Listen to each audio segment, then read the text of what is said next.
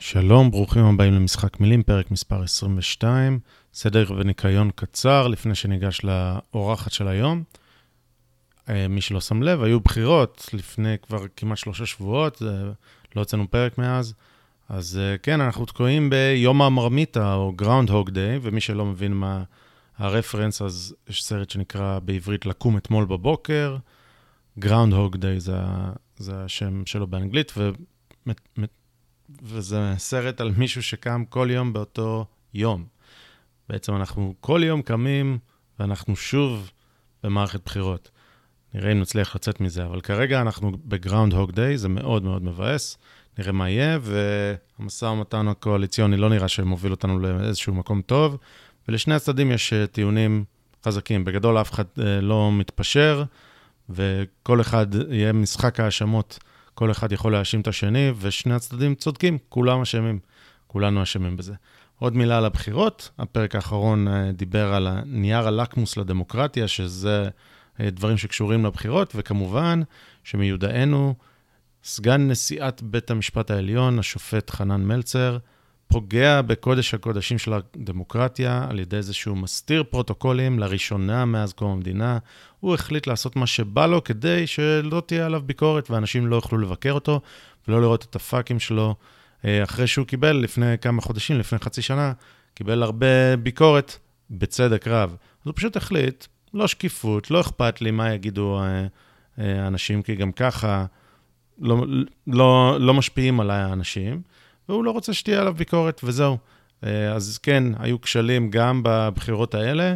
הסיבה שיש הרבה פחות רעש, אה, זה מכיוון שהבחירות באפריל היו באמת על חודן של, חודם של כמה אלפי קולות בהרבה מאוד מפלגות, גם בימין החדש, גם בל"ד, גם ב, בשיטת באדר עופר, במנדט אה, הספייר. היה שם באמת מרווחים קטנטנים, ולכן הביקורת שנעשתה על ועדת הבחירות הייתה במסריקים, במסריקות ברזל, מה שנקרא, ממש ביקורת, וראו באמת פישולים נוראיים. והבעיה היא לא כמובן זה שיש פישולים, כי כולנו מפשלים, הבעיה היא איך מתייחסים לפישולים, ומה עושים אחרי שמזהים שנהייתה טעות שוב, בקודש הקודשים של דמוקרטיה, בחירות. זה באמת המהות של דמוקרטיה. והשופט מלצר, הוא פשוט מנסה לכסות לעצמו את התחת. ואין, אנחנו דיברנו על זה בעבר, אבל אין מי שעושה את זה יותר טוב בצורה מתודית, מתודולוגית, עם מסמכים, כמו קלמן ליבסקינד, שיש לו מאמר אחרי מאמר, שפשוט מר, מראה, מוכיח אה, איך השופט מלצר פשוט לא שם על קודש הקודשים של הדמוקרטיה, עושה מה שבא לו כדי לצאת טוב. והפעם, בבחירות האלה, הוא פשוט החליט שהוא סוגר הכל. אה, ככה לא, לא ניתן היה לעשות ביקורת על, ה, על הפרוטוקולים של הקלפיות, והזמן לערעור חלף, וזהו. השופט מלצר תמיד צודק, למה? כי שום דבר לא שקוף. אז יופי, אנחנו במצב, בגלל שהשופט מלצר לא אכפת לו מה אתם חושבים, אז אנחנו במצב של הכלבים נובחים, השיירה עוברת, זהו, נגמר, שכחנו, גם ככה זה לא היה, לא היה מכריע את תוצאות הבחירות לכאן ולכאן, פשוט השופט מלצר נמנע מביקורת, מה אכפת לכם? אז פעם הבאה יהיו שוב פישולים, אבל, אה, אבל זה בגלל ששכחתם מזה, כי, כמו שאמרתי, השיירה עברה. אז מעצבן, ממש מעצבן, אה, אבל עכשיו נראה איך אנחנו יוצאים מזה כדי שהשופט מלצר לא יהיה שוב יושב ראש ועדת הבחירות. מבחינתי זה כבר יהיה חצי ניצחון. הדבר השני שקורה ב, בימים אלו, אנחנו, אנחנו מקליטים את זה, או משחררים את הפרק אה, בסוף היום השלישי של השימוע של אה, נתניהו, ואני לא יודע מה קורה בשימוע, כמובן, כמו אף אחד, אני יודע מה קורה מחוץ לשימוע. מחוץ לשימוע נמצאת אה, ליאת בן ארי, שהיא בחופשה בדרום אפריקה. עכשיו, שמעו, כל אחד צריך חופש, גם אני מדי פעם לוקח חופש, אבל מדובר פה בתיק שהיא מובילה, עורך דין ליאת בן ארי, כשלוש שנים. התיק הכי חשוב שהיה לה כנראה, ותיק שחשוב ברמה הלאומית, מדינתית, המדינה עכשיו במבולקה, בגלל התיקים האלה, אוקיי? בגלל הכתב אישום הזה שיוגש או לא יוגש. ובעצם, אה, אותה עורכת דין ליאת בן ארי מהפרקליטות, מחוז תל אביב, תוך כדי השימוע, שהשימוע הוא בעצם נקודת מפתח, האם מגישים כתב אישום או לא, והיועץ המשפטי לממשלה, אביחי מנדלבליט, אומר, אה, אני בא בנפש חפצה, כלומר, אני בא, מוכן שינסו לשכנע אותי למה לא להגיש כתב אישום. בעצם אותה פרקליטה ממונה, לא אכפת לה בכלל מה יגידו בדיון. זה, גם אם יש לה אנשים מקצועיים שמייצגים אותה שם, זה לא סביר ש, שמישהו ששיא הקריירה שלו, שהדבר הכי חשוב שהוא עובד בו, אה, במקרה הזה מישהי, שהדבר הכי חשוב שהיא עשתה, אי פעם בקריירה המקצועית שלה, ושוב, אני לא מכיר כל דבר שהיא עשתה, אבל זה פשוט ברמה, משהו שמשפיע ברמה הלאומית, והיא נוסעת לחופש. תגידו, השימוע היה אמור להיות יומיים, אבל הוא ארך לארבעה ימים, אז אוקיי, זה הוארך לפני מספר שבועות, אבל גם לפני כחצי שנה אמר היועץ המשפטי לממשלה שאם השימוע ייערך, יהיה ארוך יותר מיומיים, אז אנחנו פשוט נאריך את זה אה, מיד, לא נחכה חודש ונאריך, אלא יהיה עוד ימים שאנחנו נוסיף מיד אחרי הימים אה, שנסתיימו. לכן היה, נראה לי, יותר חכם מבחינת ליאת בן ארי, לשים איזשהו, לקחת איזשהו ספייר עוד כמה ימים, ולכן זה, זה תירוץ לא משהו. זה כמו, תחשבו על מנכ"ל של חברה, שבדיוק יש לה סבב השקעה שעומדים להשקיע ב-100 מיליון דולר, והוא, תוך כדי שסוגרים את הדבר הזה בימים הקריטיים, נוסע לחופשה. לא סביר. פשוט לא סביר, ווואלה, גם פה הכלבים נובחים, השיירה עוברת, היא לא חוששת מפיטורים, להפך, היא קודמה עכשיו. היה מכרז שכולנו ידענו שתזכה בו ליאת בן ארי, ואיזו הפתעה, היא זכתה בו. לא כי זה תפור, חס וחלילה, אלא כי פשוט זו השיטה, וגם פה אני ממליץ לקרוא מאמר, כי יש אנשים שיפרקו את זה טוב ממני, וזה עורך דין גיל אה, ברינגר, שהיה יועצה של שרת המשפטים איילת שקד, שכן, יש לו דעה, אבל הוא מסביר בצורה מצוינת למה שיטת המכרזים פשטה את הרגל ורק פוגעת בשיבור, בשירות הציבורי ופוגעת בכולנו. כי אנשים בינוניים ומוסר עבודה שהוא לא מתאים ל, לשיפור ול, ולשנות משהו במערכת, אלא מקבע את המערכת לסטגנציה ולשכפול, אה, זה מה, ש, זה מה שקורה בשיטת המכרזים, וצריך לשנות את זה. זהו, עד כאן הדברים האלה. אני רוצה מכאן לקחת אותנו לראיון או לשיחה של היום. היום אנחנו, זוהר ואני, מדברים עם אופיר דיין, שהיא סטודנטית באוניברסיטת קולומביה, והיא נשיאת SSI Movement בקולומביה, uh, Students Supporting Israel, uh, פעילה פוליטית, חברתית, uh, כבר הרבה שנים, למרות גילה מאוד צעיר, כותבת מאמרים בעיתונים, uh, אפשר לראות וידאוים שלה בתוכניות טלוויזיה שונות. זהו, אה, בן אדם מאוד פעיל, והיה לנו העונג לדבר איתה. היא אה, כרגע, לא רוב, אבל חלק גדול מהעיסוק שלה זה אה, להילחם בדה-לגיטימציה שנעשה לישראל בקמפוסים בארצות הברית, ספציפית בקולומביה, כקמפוס מאוד חשוב, ותנועת ה-BDS. אז דיברנו איתה על זה, מה הסטטוס ולמה אנחנו צריכים להיות אופטימיים או פסימיים ולאן זה הולך. היה לנו גם כל מיני דיונים ואי הסכמות, אני חושב שזה היה אחלה. זהו, פותח סוגריים, אנחנו הקלטנו את זה כבר לפני מספר שבועות, וזה היה כמה ימים לפני הבחירות. משחררים את זה רק עכשיו, מכיוון שלא אה, לא היה, היה לנו עומס רב ולא הצלחנו לשחרר את הפרק הזה עד עכשיו. אה, אז זהו, אז יש שם כמה רפרנסים שמדברים על זה שהבחירות בקרוב, תזרמו עם זה. עוד משהו קטן, לצערי יש לנו קצת בעיית אקו בפרק הזה, אנחנו מתמודדים עם זה במהלך ההקלטה, אבל עם מכם הסליחה. אז אה, יאללה, בלי עיכובים נוספים, הנה אופיר דיין. זה הזמן לשחק את המשחק. Time Time to play the game.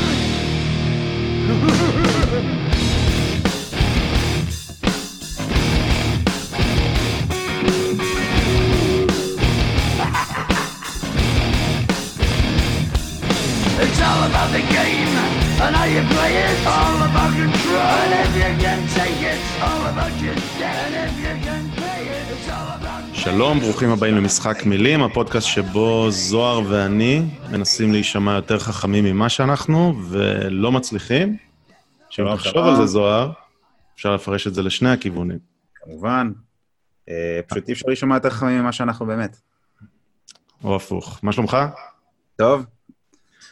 מצוין. אז אה, נציג את האורחת של היום, היום אנחנו מארחים את אופיר דיין, אהלן אופיר. קורה, כיף להיות פה. מעולה, כיף שהצטרפת אלינו.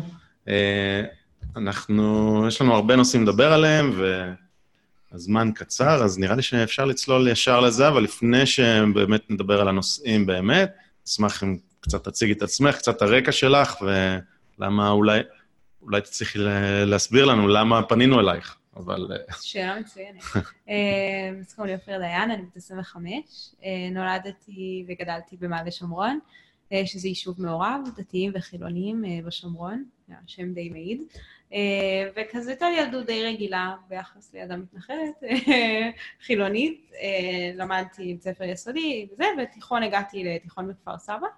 הייתי חניכה, מדריכה בתנועת בית"ר הרבה שנים. עשיתי שנת שירות בתנועת בית"ר לפני הצבא, ואז התגייסתי לדובר צה"ל, שזה באמת, נראה לי הייתה הפעם הראשונה שפגשתי אנשים שבאמת שונים ממני בכל מובן אפשרי. גם מבחינת הדעות הפוליטיות, גם מבחינת אה, דעות על דברים אחרים, איפה הם גרים, אה, אורח החיים שלנו היה מאוד שונה. אה, לפני זה היית בבועה בשומרון? מה? למדתי גם ביסודי וגם בחטיבת ביניים ביישוב בשומרון, יישוב חילוני, אבל עדיין יישוב בשומרון. בתיכון הייתי בכפר סבא וכן נחשפתי קצת כזה לאנשים שונים, אבל לא באמת, רוב החברים הקרובים שלי היו בערך עם אותן דעות כמוני.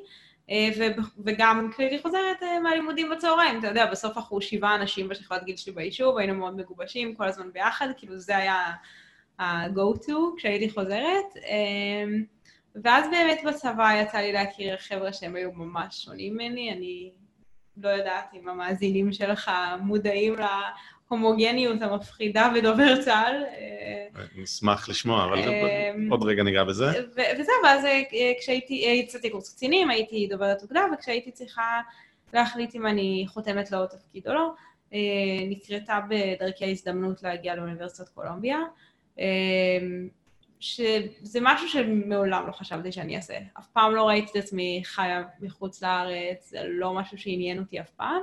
אה, אבל באמת השילוב הזה, שהוא גם רמה אקדמית מאוד מאוד גבוהה, וגם האפשרות באמת לשנות את הסיטואציה בשטח, שהרגשתי שאיך שרואים את ישראל בקמפוסים פה, ובייחוד בקמפוסים כמו קולומביה, אה, שיש לו חשיבות מאוד גדולה, גם בגלל אה, התדמית המאוד מאוד גרועה שיש לישראל בקולומביה, אבל גם בגלל האנשים שלומדים בו. זה קמפוס שבסוף ברק אובמה עשה את התואר הראשון שלו בקולומביה, אז אם היום יש אפשרות להשפיע על מישהו שעוד 30 שנה יהיה נשיא ארצות הברית, אה, זה משהו שאני חושבת שצריך לעשות אותו, ולכן הגעתי לכאן, כאן כבר שנתיים. תכנון ארוך טווח. טוב, אז רגע, לפני, לפני קולומביה, בואי, אני רוצה כן להתעכב על כמה נקודות שאמרת. אה, תנועת בית"ר. אנשים לא, לא יודעים שהיא קיימת. כן, בקושי. זו תנועה כמה, כמה היא גדולה בישראל? כלומר, אה, יש צופים, מאוד. יש הנוער העובד, יש uh, בני עקיבא, uh, בני המושבים, אבל ביתר, כמה... היא תנועה קטנה מאוד היום. היא כבר הרבה שנים תנועה קטנה, אבל בשנים האחרונות היא נהייתה כל כך קטנה שנכפה עליה איזשהו איחוד עם פורמלי, לפחות היה אמור להיות איחוד פורמלי עם תנועה אחרת, כמו הנוער הלאומי. זו תנועה שגם היא פועלת על פי משנתו של ז'בוטינסקי, אבל אה, התנועות הן לא תנועה אחת בדיוק בגלל שיש הבדלים אידיאולוגיים מאוד עמוקים, אה, ונכפה איזשהו איחוד אה, שהיה אמור להיות פורמלי, כדי באמת שיוכלו להמשיך לקבל תמיכה ממשרד החינוך ולהיות מוכרים כתנועת נוער, כי שתי התנועות היו קטנות מדי. לצערי היום האיחוד הזה הוא באמת משהו שהוא פחות, הוא לא רק פורמלי, בוא נגיד את זה ככה, זאת אומרת יש שליטה מוחלטת של הנוער הלאומי בבית"ר. שלי באופן אישי זה מאוד עצוב. אה, ז'בוטינסקי הגיע את בית"ר ב-1923 לא כדי שהיא תוכפף אה, אה, להסתדרות הלאומית או למי שהיא לא מוכפפת היום. אני 13 שנים חינכתי את החניכים והחניכות שלי לערכי ז'בוטינסקי לא כי רציתי שיום אחד הם יצטרכו להתקפל בפני מישהו אחר, אלא באמת כדי שיגדלו להיות אנשים ונשים לאומיים וליברליים שיודעים לעמוד על שלהם גם uh, כשזה נוגע לימין uh, כלכלי וגם לימין חברתי וגם לימין מדיני. Uh, ולצערי היום uh, בעולם של, uh, לא יודעת, של הפורטנייט ו... וסנאפצ'אט, לתנועות כמו בית"ר אין הרבה מה להציע לבני נוער.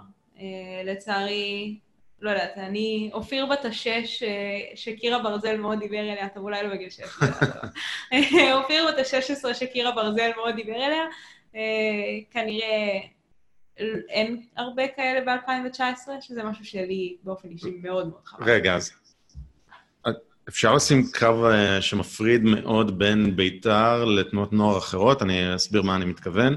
כל מי שמגיע לביתר, הוא בא להתחנך על תורת ז'בוטינסקי, או שהוא בא לתנועת נוער? אני, רגע, הסבר אחרון, אני, כשהייתי קטן, ההורים שלי שלחו אותי לנוער העובד והלומד, mm. כי זה מה שהיה ליד הבית. לא, לא היינו קומוניסטים, לא סוציאליסטים, לא הייתי שם הרבה זמן, הייתי שם שנה, ולא עשינו כלום בגדול, אבל, אבל uh, זה היה להעביר את הזמן לילדים, אני יודע.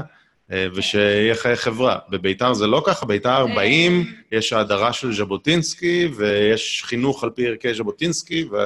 קודם כל, אני חושבת שצריך להפריד. יש תנועות נוער כמו הצופים, שגם בגיל 18 אה, או 19, כשבן אדם בשנת שירות בצופים, הערכים הם ערכים אוניברסליים, הם לא ערכים ספציפיים של איזושהי תפיסת עולם אה, מדינית או כלכלית ספציפית. בביתר זה מצב שונה. מן הסתם אני לא מדברת uh, עם ילד בן שש על קיר הברזל או על חמשת המ"מים. על חמשת המ"מים אולי כן. על קיר הברזל לא מדברת עם ילד בן שש שמגיע לביתר, אבל בסוף כל פעולה היה מסדר עם כל החניכים, מכל הגילאים, והם יודעים לעשות נוח אדום בגיל שש, וכאילו אולי לאנשים בחוץ זה נשמע קצת הזוי. uh, אבל זה משמעת שמתחילה שם, ובסוף כשהוא יושב בכיתה שלו בבית ספר, או שהוא מדבר עם חברים שלו, זה משמעת שהיא... Uh, ככה מחלחלת לכל תחומי החיים. אה, וכן, אני בביתר, לפחות ממה שלי יצא לחוות, ויצא לי לחוות את כל ספקטרום הגילאים. נכנסתי לביתר כשהייתי בת שש, ועזבתי, עדיין לא עזבתי, אבל הייתי שם באופן רציף, כשזה מרכז חיי עד גיל 19, אחרי השנת שירות. אה, כן, הערכים היו מהיום הראשון שלי בביתר. כן, כמו שאמרתי, זה מן הסתם לא יהיה קיר הברזל בגיל 6, אה, אבל בגיל 6 זה יכול להיות מה זה הדר. ואיך בן אדם צריך להתנהל עם הסובבים אותו, שזה ערך מאוד מרכזי בביתר, פשוט, וככל שמתקדמים גם בגיל, זה נהיה יותר כבד. אוקיי, okay, מעניין. Uh, ואז אמרת דובר צה"ל, בסופו של דבר עשית שירות של שנתיים? לפני דובר צה"ל, אני רוצה uh, שנייה על התיכון. אמרת שהתיכון היה בכפר סבא. Uh, כפר סבא נשמעת לי כמו עיר... גדולה ומכילה ערב רב של אנשים. את אה, דיברת על זה כאילו לא, לא הכרת אה, אנשים עם דעות שונות עד הצבא בעצם, או עם דעות אה, הפוכות לגמרי משלך. רגע, ואני רוצה לאתגר אותך על התגובה שלך, אדומה מאוד. תסבירי. כפר סבא זו עיר שבאופן מסורתי משויכת לתנועת העבודה, זאת אומרת, גם הבחירות. אה, מניחה שבבחירות האחרונות זה כחול לבן ולא עבודה, כי באמת אף אחד לא מצביע לעבודה יותר, אבל אה, לצערם הרב. אה, אבל זה לא שלא יצא לי להכיר, זאת אומרת, כאילו כן היו לי חוויות, בוא נגיד ביחס לחיים שלי עד אותו שלב קיצון בתיכון, אם לא יודעת, אחת המורות שלי הייתה פעילה בנשות וואץ', וכאילו, היה לנו פעם ויכוח בכיתה וצעקה לה שעד שאני לא אגור בשטחי מדינת ישראל, אין לי מה ל... אז היא לא תרשה לי להביע את דעתי בכיתה. כל מיני דברים כאלה. אה, זה כן דברים שקורים, אבל בסוף החברים הקרובים שהיו חבר'ה שבערך בתפיסת העולם שלי, או כמו רוב התיכוניסטים במדינת ישראל, שזה פשוט לא כזה מעניין אותם. אה, שבעיניי זה חבל, אבל, אה, אבל בסוף כאילו אלה היו החברים שלי, ושוב, החברים מהיישוב תמיד היו הגרעין היותר... אוקיי. כאילו קרוב. אמ, אבל כן, כן יצא לי בתיכון, וגם, כאילו, אי אפשר לשכוח שאתה פעיל בתנועת נוער כזאת, זה לא שאתה באיזושהי בועה רק של התנועה שלך, כן יצא לנו אה, ללכת להפגנות עם התנועה שבהם אתה, בהפגנות האלה אתה פוגש אנשים שעם דעות מאוד מאוד שונות. זה כן כאילו פעילות פוליטית מגיל מאוד צעיר, שהיא מן הסתם גם חווים את האנשים המאוד מסורים בצד השני של המפה הפוליטית. אוקיי, okay, מעניין. ואז דובר צה"ל, מה? שוק. שוק? שוק. אמ, שני מתנחלים בקורס של 70 איש, זה היה שוק. אמ, רגע, דובר צה"ל נותן שירות לכל היחידות. את אמרת שהגעת כן. בסוף לאוגדה, כן. אז, אז יש איזשהו פיקוד מרכזי של דובר כן. צה"ל ומשם אז, שליחים? בעיקרון, לדובר צה"ל היום, במבנה הנוכחי שלו, יש דובר או דוברת בכל חטיבה. זה מרמת החטיבה ומעלה. כשאני הייתי חיילת הייתי דוברת של חטיבה 188 בשריון. כבוד. לגמרי. וממש לכל חטיבה יש, לכל יחידה, ויש מן הסתם גם את החיילים שיושבים במטה בתל אביב, שמתכללים את כל העבודה הזאת, עובדים מול הכתבים גם הבינלאומיים וגם הישראלים. ומבחינת אנשים בשטח יש את הדוברת של החטיבה או האוגדה, שנמצאת שם ובאמת מקשרת בין כל העולם הזה של מה שקורה במטה ובתקשורת האמיתית לבין המפקדים בשטח. קראתי דובר צה"ל, זה באמת היה אולי הפעם הראשונה שבאמת הרגשתי כזה דג מחוץ למים, ש, שהמיינסטרים כבר לא היה אפתיות ימני מתון. זאת אומרת, המיינסטרים היה שמאל עד שמאל יותר קיצוני. לא אגיד קיצוני, אבל, אבל שמאל. שלי זה דווקא הייתה חוויה ממש טובה. אני, אני קצת פחדתי בהתחלה שזה אולי ככה יגרום לי לחשוב עוד פעם על הדעות שלי, וזה מדהים, זה גרם לי לחשוב עוד פעם על הדעות שלי, והרגשתי שאני ממש מבססת מה שאני חושבת. בשיחות עם האנשים האלה, אבל גם אי אפשר לשכוח, זה בסוף מסגרת שהיא צבא. לשמחתי גם בסוף הקורס שובצתי בשטח, הייתי בתפקידי שטח כל השירות שלי, גם בתור חיילת, גם בתור קצינה. אז הצבא אמיתי, אם אפשר לקרוא לזה ככה, ופחות דובר צה"ל שהוא סך הכל משרד פרסום על מדים. אז רגע, דבר ראשון, יש כל מיני מחקרים שמראים שגם כש...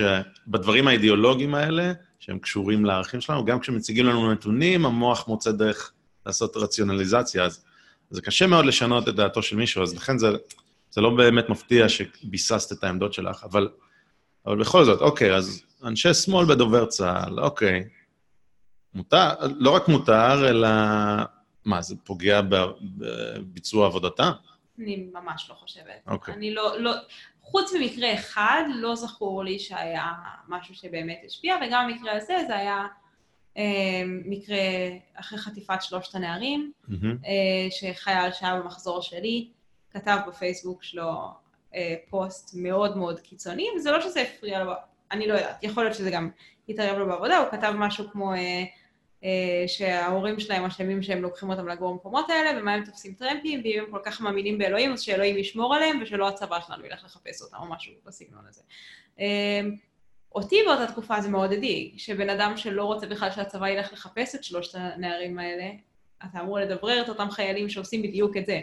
אה, לא יודעת אם זה השפיע בפועל, לא שירתנו, כמו שאמרתי, אני הייתי בשטח, אם באמת עם החיילים שחיפשו אותם, הוא היה במטה, לא יודעת עד כמה זה השפיע, ואני גם, אם זכור לי נכון, הוא גם נענש על האמירה הזאת. אבל כן. אוקיי, אז, אז בגדול הכל טוב, את רק אומרת זה שוק אישי שהיה לך, כי הגעת לסביבה כן, שהיא הפוכה. שהרגשתי גם מאוד, בהתחלה לפחות מאוד לא בנוח. אוקיי, ומשרד פרסום אה, במדים, אני מסכים עם האמירה הזאת מאוד, אני חושב שאני בתור מישהו שגם היה זמן לא מבוטל בצבא, ורואה את זה מבחוץ עכשיו, אני מאוד מתקשה ל... לקבל את אה, איך שדובר צה"ל ממלא את תפקידו כרגע, אבל זה, אבל זה נושא אחר. זה, צריך להיות גם עדין, עדין עם זה, כי יש דברים שהם טובים, יש דברים שלא טובים. אוקיי. ואז, ואז את אומרת, קיבלת הזדמנות אה, להגיע לקולומביה.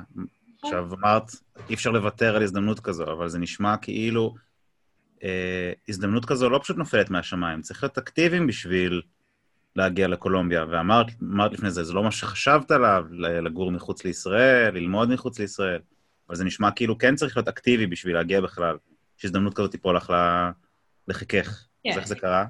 עד אותו שלב הייתי עם האנשים האלה, אני עדיין קצת כזאת, של uh, מגיל שש היה לי את החיים שלי מתוכננים עד המוות, כאילו, וואלה. ממש מה, מה קורה מתי, מתי מתחתנים, מתי ילדים, מתי זה, מתי אני נבחרת לראשות ממשלת ישראל, הכל היה שם. וואו. הכל היה ברור. רגע, אז יש לנו סקופ, יש לנו סקופ גם.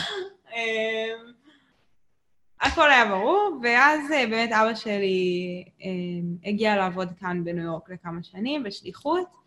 אה, ואבא שלי ואני מאוד מאוד קרובים. אני עוד הייתי בצבא, וככה התלבטתי אם אני חותמת אה, לקבע נוסף או לא. אה, ואבא שלי אמר לי, את מה, אולי תבואי ללמוד בניו יורק, זה יהיה חוויה ממש טובה בשבילך. בהתחלה אמרתי, מה, מה לי ולה... כאילו, אני לא אוהבת ערים גדולות. אבא שלי גדל בעיר גדולה, גדל בבואנוס איירס, אחרי זה גר בתל אביב. המגורים בשומרון הם רק הפאזה האחרונה. הוא, הוא בן אדם עירוני בכל רמ"ח איבריו, וגם בזמן שאנחנו גרים בשומרון, הוא ואימא שלי, יש להם מנוי להבימה ולבית לסין, הם הולכים להצגה פעם בשבועיים, ולאופרה וזה, זה, אני, זה רחוק ממני שנות אור, כאילו, הם יושבים באופרה ואני בפקל קפה, פרויקה, כאילו, כן. אני עם פקל קפה באיזה מקום, לא יודעת, זה היה נורא רחוק ממני. אמ, ואמרתי לו, בהתחלה אמרתי לא, אחרי זה חשבתי על זה קצת, וקצת עשיתי כזה מחקר, ואמרתי, אתה יודע מה, אם אני מתקבלת לקולומביה, אני אבוא לניו יורק, המקום היחיד שהגשתי אליו מועמדות אמ, שלא בישראל. אמ, גם בישראל בעצם לא הספקתי להגיש מועמדות לשום מקום. ו- ואמרתי, טוב, יאללה, ננסה, עוד הייתי בצבא כשהתחלתי את כל התהליך של להגיש מועמדות לפה, ואמרתי, הסיבה באמת, כמו שאמרתי לכם, הייתה, היו שתי סיבות מאוד מרכזיות. אחד, אה, הרמה האקדמית המאוד גבוהה של קולומביה, אז אוניברסיטת אייבי ליג, אה, אוניברסיטה דורגה שבוע, אה, מקום רביעי בארצות הברית, אוניברסיטה מצוינת, ומצד שני גם הרגשתי שאני יכולה לעשות פה משהו, שאני באמת יכולה לשנות. אמ, נחזור שנייה לצבא בשביל כאילו למה הרגשתי שזה כל כך חשוב. אני, כמו שאמרתי לכם, הייתי אה, דוברת של חטיבה 188 בשריון, ובזמן צוק איתן אה, יצא לי להכניס כל מיני כתבים לעזה עם מפקד החטיבה שלי, אה, תומר יפרח, אה, ואחד הכתבים האלה היה כתב של סוכנות ידיעות אה, מאוד גדולה, אמריקאית, אה, שהגיע, הבן אדם כבר היה די מנוסה, סיקר את אפגניסטן, עיראק, זה לא פעם ראשונה שהוא רואה מלחמה, אה, ואנחנו עומדים בגבול בכיסופים על הגדר, ואני אומרת לו, תקשיב, אה, כשאתם נכנסים לתוך עזה, אי אפשר כבר לשאול שאלות, מן הסתם, אתה לא תוציא לו מיקרופון באמצע, באמצע עזה. אם יש לך איזושהי שאלה שממש חשוב לך שיהיה און רקורד, אז כאילו בוא נעשה את זה עכשיו, לפני שאתם נכנסים. אז מסתכל על, על המפקד שלי ואומר לו, תגיד, יש לך ילדים? המפקד שלי אומר לו, כן, אומר לו, ואיך אתה מרגיש עם זה שאתה הולך להרוג ילדים בגיל של הילדים שלך, ממש עוד כמה דקות? וברגע הזה נפל לי איזשהו אסימון, כן, בסדר, הכרתי אנשים שיש להם דעות שונות משלי, אבל כזאת בורות בסיסית של, של חוסר הבנה באמת של כאילו מה אנחנו עושים פה, נגד מי אנחנו נלחמים, מה המטרה שלנו, מה הגבולות האדומים שאנחנו מציבים לעצמנו. אם זה בן אדם שהוא היה, הכתב הזה, נגיד, בן 40 ומשהו, 50, הקדיש את כל הקריירה המקצועית שלו לעיתונאות, זה מה שהוא יודע, ככה הוא מציג את ישראל, ככה הוא מציג את מי שאנחנו. אמ, מה חושבים האנשים ששומעים אותו פה בארצות הברית? אה, אם זאת רמת הבורות שלו, אתה עוד צריך לרדד את זה לכתבה של אה, אה, סגמנט וידאו של חמש דקות, אז אתה מרדד את זה עוד, והבן אדם שרואה את זה תוך כדי שהוא מקליד על המחשב מרדד את זה עוד במוח, ומה בסוף נקלט כאן? אמ, אמרתי, טוב, זה משהו שאני יכולה לתרום בו, כאילו, זה משהו שאני יודעת איך לעשות, זה משהו שעשיתי כל החיים שלי. אגב, מפקד החטיבה נתן תשובה או לא נתן תשובה? אמ, הוא נתן תשובה, אוקיי. תשובה מצוינת, תדרכו אותו טוב. אמ, כל הכבוד לדובר צה"ל. אה, לא, נתן תשובה מצוינת, אה, זכיתי באמת, והיו לי די הרבה מפקדים בכמעט ארבע שנים שלי בצבא, ובאמת זכיתי שתומר הוא המפקד הכי טוב שיכלתי לבקש לעצמי, במיוחד בזמן לחימה. וואלה, אם- אה, אם נצליח למצוא את הקטע וידאו הזה, אז אני אשמח אה, אני- לשים אותו ב... אני אחפש. אה, מעניין אם שידרו בסוף את השאלה הזאת, אני לא זוכרת, אני אחפש את זה. אה, זהו, ואז אמרתי, כאילו, אם זה משהו שאני יכולה לעשות כאן, ידעתי במעורפל, כמו שאני מניחה שרוב האנשים בארץ יודעים שיש איזשהו עניין כאן בקמפוסים, שאולי קצת פחות אוהבים אותנו, לא באמת ידעתי עד כמה זה חמור. אה, התחלתי קצת לשאול, לקרוא, אמרתי, טוב, אם באמת אני אתקבל לקולומביה, שגם הרמה הלימודית כל כך גבוהה, גם זו אוניברסיטה כל כך חשובה, ברמה האסטרטגית למדינת ישראל, של מי האנשים שיצאו מפה, אה, וגם כל כך שונאים אותנו שם, זה נראה לי משהו שבשבילו הארבע שנים האלה שוות את זה. אה, וואו, זה נשמע כאילו אני מסכנה, אני גרה בניו יורק, הולכת לקולומביה, כאילו זה, זה, זה באמת זכות ענקית, אבל, אבל באמת זה לא משהו שחשבתי שאני רוצה לעשות. ואז התקבלתי, זה היה מאוד מפתיע. מאוד מפתיע. לא חשבתי שזה יקרה, כאילו זה לא... שוב, כאילו, הרבה מהישראלים שלומדים איתי בקולומביה, אז הם אה, הכירו מישהו שלמד בקולומביה, מישהו שסיפר להם, עזר להם, הנחה אותם בדרך. זה היה כל כך רחוק מהעולם שלי. לא הכרתי מעולם מישהו שלמד בארצות הברית, קולומביה בכלל. מה את לומדת? יחסים בינלאומיים. אוקיי. מפתיע. מפתיע. בתור ראשת ממשלה לעתיד. בטוחה שנפלתם. אמ, לא, אז באמת התקבלתי שזה היה הלם, ואמרתי, טוב, יאללה, אה, רצים על זה. אוקיי, אז אחלה, אבל תני דוגמאות, אנחנו מדברים באוויר, מה? שאלה אה, טובה. למה, יודעת מה? עוד שנייה אני אתן דוגמאות. אוקיי. את, את אה, יושבת הראש, או מקימה, או לא יודע מה, של אה, כן. של אה, ארגון שקיים בהרבה קמפוסים נכון. בארצות הברית, או בכלל בעולם אה, המערבי, גם בקנדה. גם בקנדה, בצפון אמריקה, שנקרא SSI, נכון. אז רק ספרי לנו על זה, ואז אחרי זה נסביר למה צריך את הדבר הזה, אוקיי. אוקיי? אמ, אז Student Supporting Israel SSI זה ארגון שהוקם ב-2008 על ידי שני אחים אה, ישראלים, שההורים שלהם עברו לגור במינסוטה, אה, והם אה, הלכו שניהם לאוניברסיטת מינסוטה, למדו שם, ושם היה אה, שבוע האפרטהייד הראשון בארצות הברית. אה, מינסוטה, למי ש... אני בהתחלה כשהגעתי לארה"ב הייתי בטוחה שזו מדינה רפובליקנית, אוהבת אותנו וזה, לא. אה, רגע, אפרטהייד וויק, נדבר על זה אחר כך, כן. או שאת רוצה עכשיו להגיד? אפשר מה ש... אה, אוקיי, בואי נזרום ואחרי זה נחזור. לאפרטהייד. אחרי זה נחזור לזה. אה, בקטנה, מה שצריך לדעת בשביל הסיפור הזה, שזה שבוע שבו מכפישים אותנו במשך שבוע שלם בעשרות קמפוסים בעולם. אה, זה כל שבוע, לא? אוקיי. שם במיוחד. אה, והם החליטו שצריך לעשות משהו, הם אה, הלכו להפגין נגד ה- אה, השבוע האפרטהייד, ואמרו להם, מי אתם בכלל? יש לכם בכלל ארגון? אתם לא יכולים סתם לעמוד פה ולהפגין באמצע הקמפוס? אמרו, כן, כן, כן, אנחנו supporting Israel. אה, וזהו, ועכשיו יש את הארגון שלנו ביותר מ-40 קמפוסים בארצות הברית וקנדה, שהוא ארגון שבעיניי אין לו תחליף מכמה סיבות. אה, וזה גם הסיבות שבחרתי להצטרף אליו. קודם כל, הוא לא ארגון יהודי. אה, יש לי הרבה חברים לא יהודים, אה, ובעיניי, אם אנחנו רוצים לשלוח, ואנחנו רוצים לשלוח את המסר הזה, שישראל והציונות הן, הן מטרה צודקת, ומטרה נאורה, ומטרה מתקדמת ופרוגרסיבית, אי אפשר שזה יישאר רק מטרה יהודית. לצאת מהשטייטל. בדיוק. אוקיי. אה, חייבים.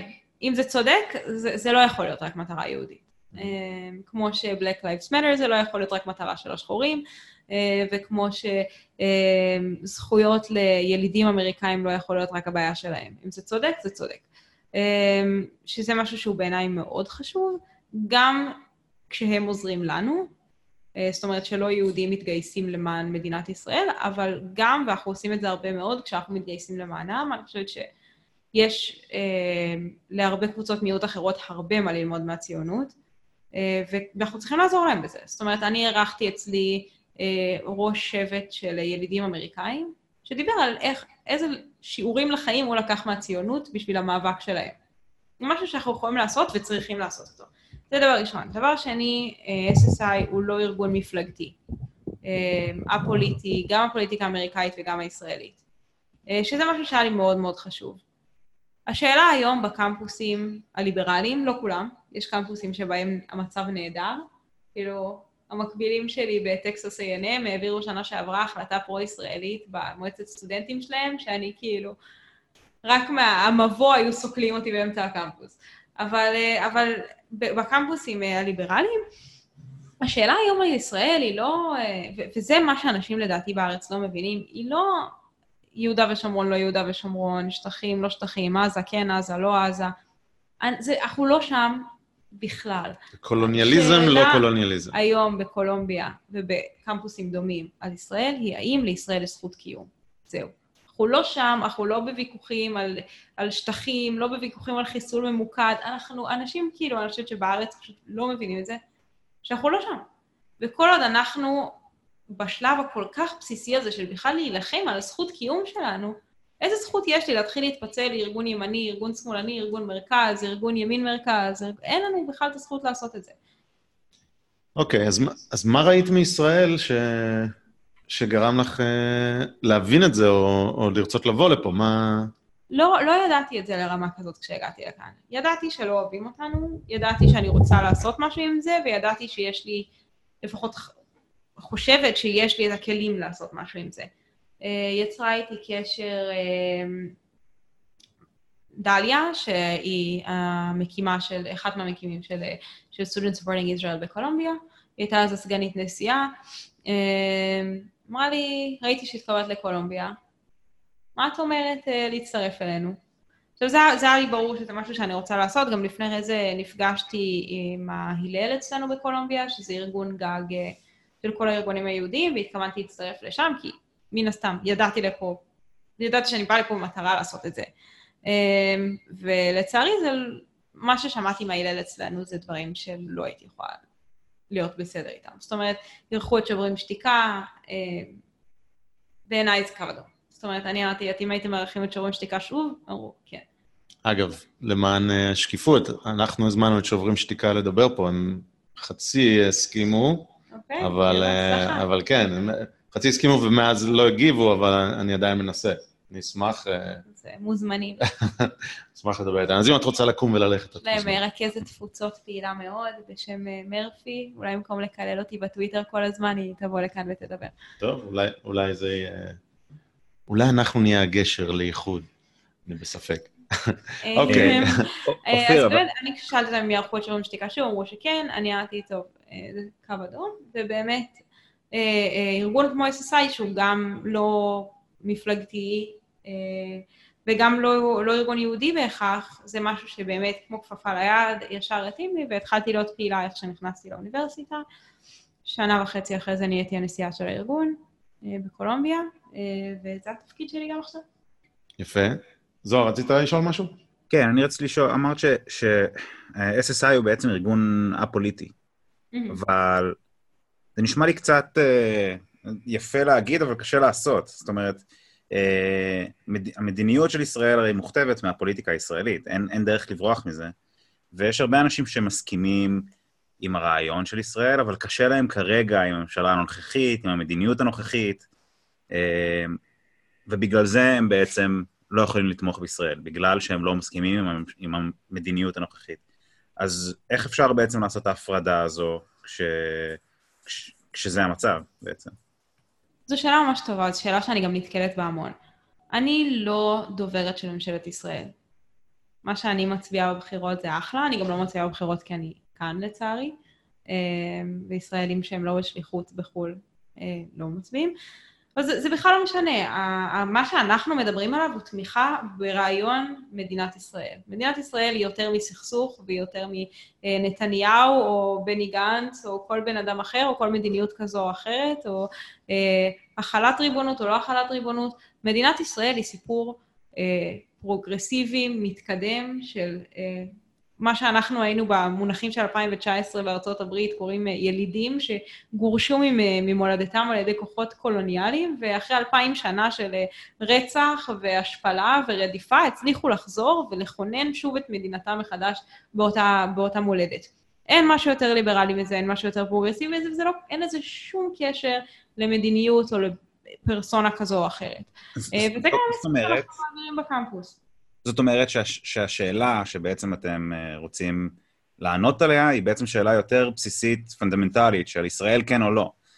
עכשיו, אני אנסה להקשות עלייך עוד. אם ככה, שוברים שתיקה הם בצד שלכם.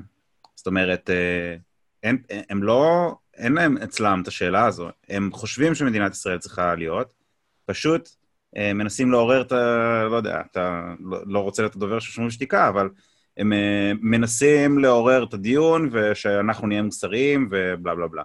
אבל... אני, uh, בוא ננסה לא כן לתת... כן. הם לא שואלים את השאלה, ישראל כן או לא.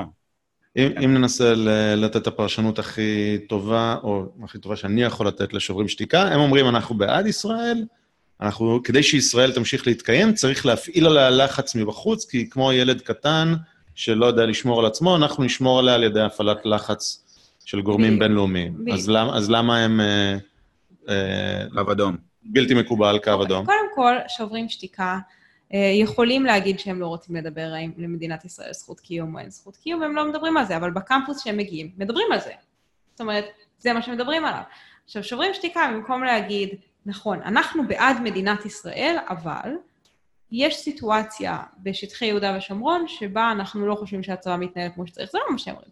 הם באים ומציגים אך ורק את מה שהם חושבים שעושים אה, לא כמו שצריך, ולא מציגים את הצד של מה כן ישראל עושה כמו שצריך, את זכות הקיום של מדינת ישראל, ולכן במקום ל- לבקר את מדינת ישראל בצורה בריאה, הם נותנים תחמושת לבדיוק האנשים שבאים ואחרי זה אומרים לנו, לישראל אין זכות קיום, אפילו היהודי הזה משוברים שתיקה אמר ככה וככה ולכן אתם לא צריכים לעשות. זאת הבעיה שלנו עם שוברים שתיקה. מעבר כמובן לבעיה האתית הרבה יותר חמורה, שכבר הוכח כמה וכמה פעמים שמעוותים עדויות וחלקן אפילו מומצאות. אוקיי, okay, אבל בסדר, זו שיטת התעמולה שלהם כדי לשכנע, הם מציגים רק צד אחד, מעמד צד אחד. מציגים את הבעיות. אפשר להגיד על ארגונים אחרים שמציגים רק את הטוב. אה, נכון. עכשיו, ברור ש...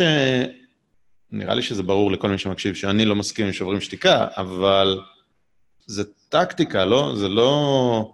לא בטוח שזו אסטרטגיה שהם אומרים, צריך לבטל את, את מדינת היהודים. לפחות לא כארגון, ואני בטוח שיש אנשים שם שכן, כן. אבל כארגון לא. לא? אז קודם כל נגד האנשים ששם שכן אומרים את הדבר הזה, מן הסתם ברורה מה דעתי עליהם. אה, לגבי אנשים שלא, תראה, ביקורת על מדינת ישראל היא מקובלת, אבל גם צריך להבין קודם כל איך אומרים אותה ומה הפורום שבו אומרים אותה. לבוא למקום כמו קולומביה, שגם ככה יש בו אחוז גבוה של אנשים שחושבים שלישראל אין זכות קיום, ולהציג רק את הצדדים השליליים בישראל, אתה פשוט נותן להם נשק. אז מה שהם עושים זה לא לבקר את ישראל בצורה, או הם היו עושים את אותו דבר בכנסת, הולכים לוועדה בכנסת ואומרים, תראו, זה המצב, או הולכים לאולפן שישי ואומרים, זה המצב. זה היה משהו אחר, לא הייתי מסכימה איתם, עדיין הייתי חושבת שהם מעוותים עדויות וממציאים עדויות וכל מה שאני גם ככה חושבת, אבל לפחות הייתי אומרת, הם באמת, יש פה דאגה אמיתית לשינוי. קשה לראות את הדאגה כשהם מגיעים לאנשים, אני הולכת לאירועים שלהם, בסדר? הם כבר היו כמה וכמה פעמים בקולומביה, גם אה, אה, בהזמנה של הלל, של ג'יי סטריט, שנמצא תחת הלל אצלנו, וגם uh, בהזמנה של uh, בית ספר למשפטים וכל מיני גורמים אחרים. הייתי, נראה לי, בשנתיים האחרונות, לפחות בארבע הרצאות של שוברים שתיקה אצלנו בקמפוס. הרוב המכריע של האנשים שיושבים בהרצאה הזאת זה חבר'ה שיושבים, הם, הם חבר'ה שהם ב-Students for Justice in Palestine, או Jewish Voice for Peace, שזה הארגונים הכי רדיקליים ששוללים את זכות קיומה של מדינת ישראל, יושבים עם שרשרת של כל מפת מדינת ישראל, מינוס הגולן, בטענה שהיא צריכה להיות מדינה פלסטינית. אלה האנשים שמגיעים לשמוע אותם. אלה האנשים, זה האנשים שבאים, הם לא באים כדי, מתוך דאגה כנה למדינת ישראל. הם באים כדי לקבל תחמושת, שאחרי זה כשהם נלחמים בנו, באנשים שאומרים שמדינת ישראל יהיה זכות קיום, הם אחרי זה יכולים להגיד לנו, אפילו בשוברים שתיקה, נתנו לי את החוברת הזאת וסיפרו לי שככה וככה עושים.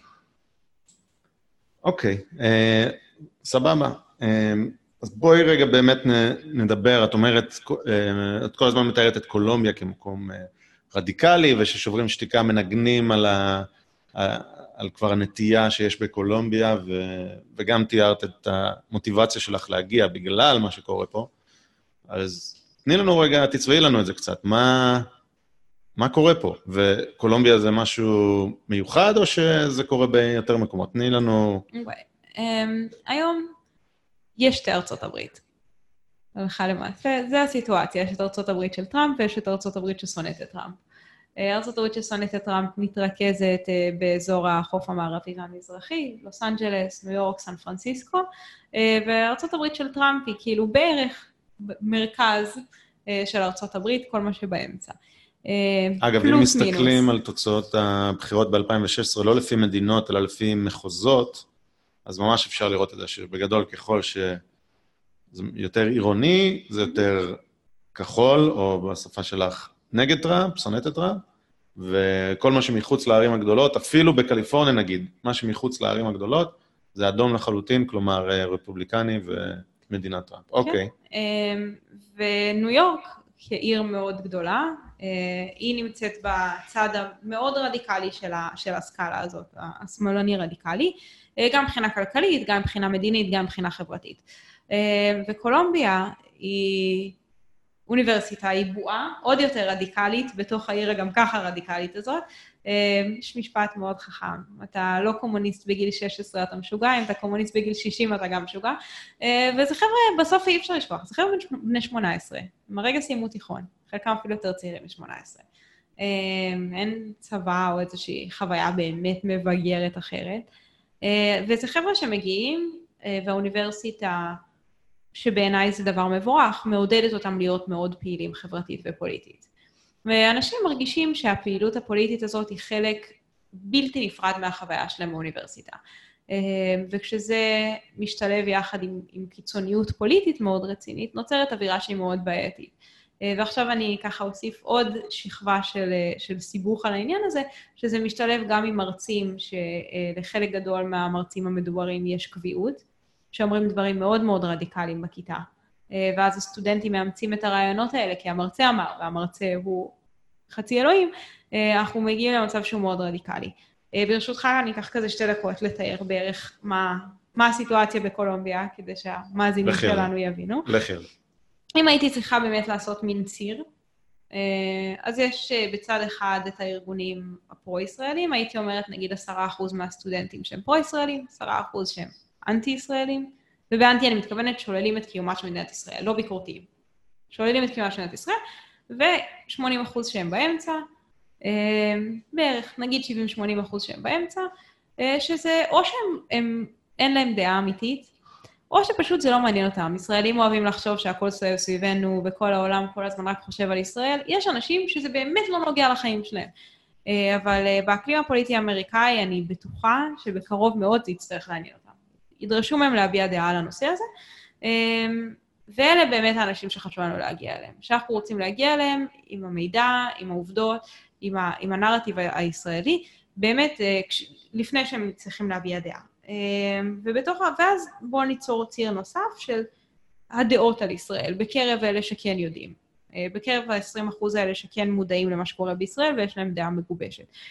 אז uh, בצד השמאלי ביותר של הסקאלה יש ארגונים כמו SJP, Students for Justice in Palestine, ו-JVP, Jewish Voice for Peace, uh, שהם ארגונים ששוללים את קיומה של מדינת ישראל, uh, מדברים על פלסטין מהים עד הנהר, uh, זה כאילו אחד השירים. From the river to the sea, Palestine will be free. יפה, אתה, אני רואה שאתה חפוף על הדברים, ובזמן האחרון הצטרפו עוד כל מיני דברים נחמדים, From Palestine to Mexico, border walls have got to go, כל מיני כאלה. נחמד. כן. אחלה קופי. אחלה קופי. הם, הם, הם באמת הרבה יותר טובים מזה מאיתנו. והם באמת בצד השמאלי הקיצוני של המפה, Jewish Voice for Peace, אני כן חושבת שזה משהו ששווה להתעכב עליו, זה ארגון יהודי. ששולל את קיומה של מדינת ישראל, חבר'ה שהם בעיניי יהודים אנטישמיים. הם פשוט אומרים, אני יהודי אז אני יכול להגיד מה שאני רוצה על מדינת ישראל, אני יכול להגיד שאתם אפרטהייד, אני יכול להגיד שאתם, שאין לכם זכות קיום, אבל אני יודעת שהשתמשתי במילה מאוד חריפה, בכל זאת, ולמרות שאני, אני... ולמה אני אומרת שהם אנטישמים? זה כן חשוב לי להגיד את זה, כי אני חושבת ש... יש משהו מהותי ובסיסי מאוד בהוויה היהודית שרוצה עצמאות. וכשבן אדם מתנגד לעצמאותה של מדינת היהודים, הוא מתנגד ליהדות. ומעבר לזה, כשאתה גם מכיל סטנדרטים כפולים, שאתה אומר לכל מדינות העולם צריכה להיות זכות להגדרה עצמית, אך לא למדינה היהודית, אין דרך אחרת לקרוא לזה חוץ מאנטישמיות, או כשאתה אומר לכל מדינות העולם יש סטנדרט אחד, ולמדינת היהודים סטנדרט אחר, אתה אנטישמי. פה הקו האדום. אבל מה אם הם יגידו לך שאני לא שולל, אני לא מתמקד רק במדינה היהודית, יש עוד מדינות שאני שולל את זכות קיומה. אבל הם לא אומרים את זה. אבל אני יהודי, אז אכפת לי, אכפת לי במיוחד ככה. זה, אם הם היו אומרים את זה, היינו בסיטואציה אחרת, אבל הם לא אומרים את זה. טוב, נו, אני מנסה לאתגר אותך. אבל אה, נשים פה את ה... אני אתן לך אפילו דוגמה יותר זה. יש לי חברה שלקחתי את הקורס שהיא ממיינמר, אוקיי? אוקיי. מבורמה. למי שככה לא מעודכן במה שקורה שם, יש שם מיעוט שקוראים לו הרוהינג'ה, מיעוט מוסלמי, מוסלמי כן. והצבא הבורמזי, מיינמרי, איך שלא תרצו לקרוא לזה, שוחט אותם בהמוניהם, הם כולם בורחים לבנגלדש ולכל מיני מדינות באזור. וכשדיברתי איתה על הסיטואציה, אז אמרתי, תקשיב, וזה השנה שעברה, בדיוק בשבוע אפרטהייד, ובאתי לשיעור והייתי ממש עצבנית, אמרתי לה, תקשיבי, אני כאילו לא יכולה עם זה יותר, אני לא מבינה, ואז היא אומרת לי, אצלנו עושים דברים הרבה יותר גרועים. את חושבת שמישהו אי פעם אמר לי שלמדינה שלי אין זכות קיום? זאת הסיטואציה היום בקמפוס, הם לא אומרים על מדינות אחרות. זאת בדיוק הבעיה. אגב, לגבי מיינמר, אני לא מבקר את זה כל כך, כי הנטייה שלי לחשוב שזה לא כזה פשוט. ברור יכול להיות לא שיש שם, דבר לא פשוט. יכול להיות שיש שם משהו ש... אפשר להציג את זה, שזה... שאני אגיד, מה, הם עושים רצח עם למוסלמים הרבה יותר וזה, ואז זה בעצם אותה דעה מלומדת שאני אומר, כמו שאנשים אומרים על ישראל. יכול להיות, ובגלל אז זה אני, אז אני אין לי מושג מה קורה שם, אני לא מביע דעה, אני חושב שזה יותר מסובך, ואגב, גם uh, הנשיאה של מיינמר, אני לא יודע איך התואר שלה שם, היא זוכת פרס נובל לשלום, והייתה אסירת, אסירה, אה, שכחתי איך קוראים לה, אני, אני אחפש את זה, אני נשים פה לינק, אבל אה, אומרים אה, עכשיו איך היא התהפכה. היא הייתה כזאת לוחמת זכויות אדם, ועכשיו היא. טוב, במיינמר גם יש סיטואציה מאוד מסובכת שהצבא לא כפוף לדרג המדיני. אז הצבא הוא זה שמבצע את הרצח עם, לפי הגדרת האו"ם, זה רצח עם ברוהינג'ה, וזה ככה הבחורה מיינמרית הסבירה לי, וה... והמדינה אין לה הרבה מה לעשות עם זה, כי החוקה, כאילו שינו את החוקה והצבא לא כפוף לדרג המדיני. לא משנה. זה סיפור אחר, זה לא הנושא. כן. אמ, לא, אבל זו נקודה, נקודה תקפה, כן. יש שם באמת... ובישראל זו כן. סיטואציה שונה. קודם כל ישראל דמוקרטיה, אה, והצבא כפוף בדמוקרטיה הזאת אה, לממשלה. אמ, אבל נחזור שנייה לנושא שלנו, אז יש את שני הארגונים האלה שבאמת, אה, שהם אותו ארגון, הלכה למעשה. אה, יש ארגונים שהם לא יהודים שהם בסקאלה הזאת? אמרת אה, Students for Justice in לא Palestine ו... Students for Justice in Palestine לא, לא יהודים. אוקיי. הם לא יהודים. Jewish Voice for Peace זה כאילו הענף היהודי שלהם, הם עושים הכל ביחד, יש להם קואליציה שנקראת Columbia University Apartheid Divest, דרכה הם אה, מציעים נגיד את הצעות BDS למועצות סטודנטים, אה, דרכה הם מגייסים אה, מועדונים אחרים, שדרך אגב זו סיטואציה שהיא מאוד בעייתית שאנחנו מתמודדים איתה, שהרבה מהמועדונים הכי חזקים בקמפוס הם נמצאים בתוך הקואליציה הזאת, בתוך CUAD, בלי באמת להבין, ארגונים קווירים, ארגונים LGBTQ, כל מיני כאלה ש... באים ואומרים להם, אני בטוחה שאתה בתור מישהו שכבר גר פה כמה שנים אוהב את המילה אינטרסקשונליטי, זה כאילו ה...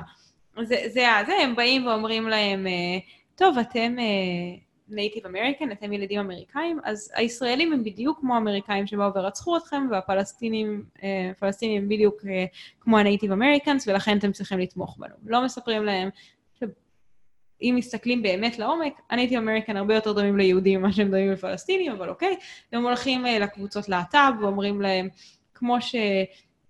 אה, רודפים אתכם בגלל שאתם להט"ב בארצות הברית, ככה ישראל רודפת להט"בים, אה, וככה יוצרים את הקואליציה הזאת, שלצערי היא הקואליציה לדעתי היום הכי חזקה בקולומביה, אה, המון המון אנשים. ועוד על הסקאלה הזאת. קואליציה של ארגונים מקופחים, במרכאות? גם, וגם ארגונים לא מקופחים. ארגונים שהם הצליחו לרתום למטרה הזאת, מן הסתם הרבה יותר קל לאסוף סביבם את הארגונים שנלחמים לאיזשהו מטרת צדק חברתי כלשהי, שזה כמעט כולם, כולם רוצים להרגיש שהם לוחמי צדק חברתי, והרבה יותר קל לבוא ולהזדהות איתם על הבסיס הזה של אה, בואו נילחם יחד באדם הלבן. ולצורך זה הכל כשר, גם להסתיר את זה שיהודים הם לא לבנים, אה, גם להסתיר אה, יהודים אתיופים, יהודים מזרחים, הכל כשר.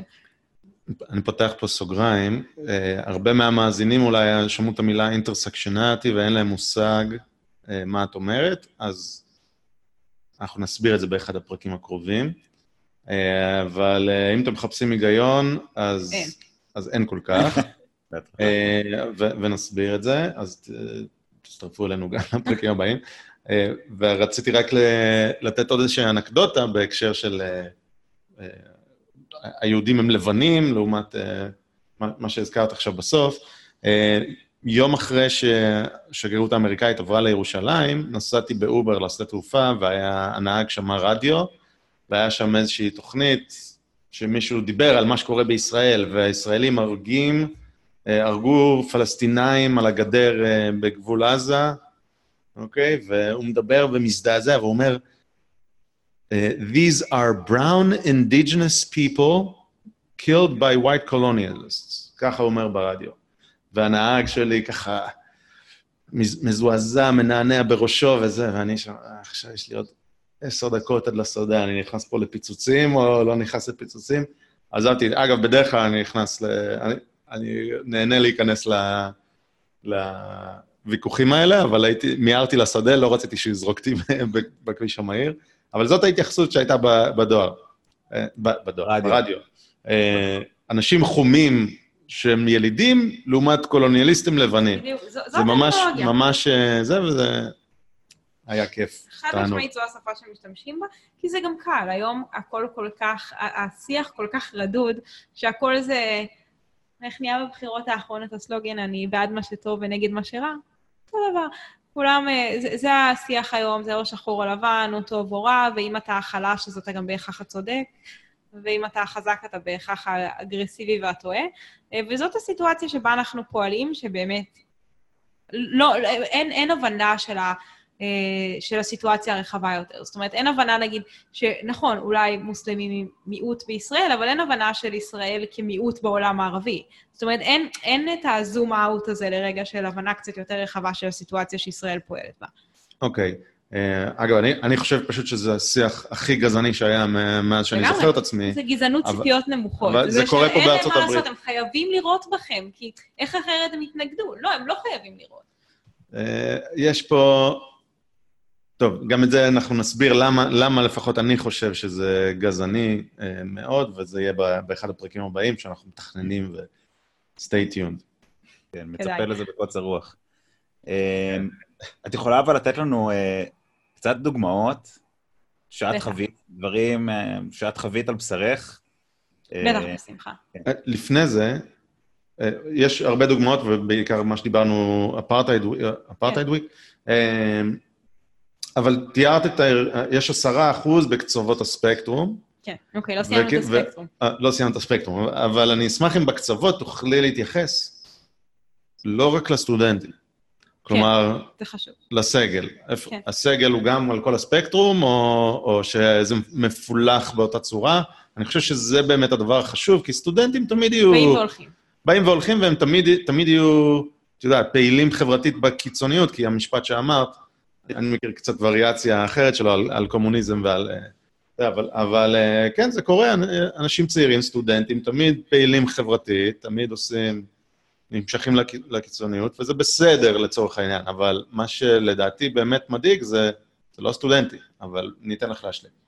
כשאני הגעתי לקולומביה באמת חשבתי שהבעיה היא הסטודנטים, ומהר מאוד הבנתי שאולי הסטודנטים יותר בעייתיים כי הם יותר קולניים, אבל הסטודנטים אני יכולה להשפיע.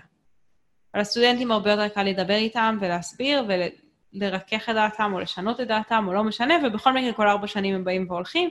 העניין היחיד הוא מה יהיה איתם עוד 30 שנה. המרצים זה סיטואציה אחרת. המרצים הם המתחרים שלי על ליבם של הסטודנטים, לצורך העניין. אם אני רוצה להשפיע על ה-70-80 אחוז האלה שבאמצע, התחרות שלי היא לא עם, רק עם קבוצות סטודנטים אחרות, אלא עם מרצים.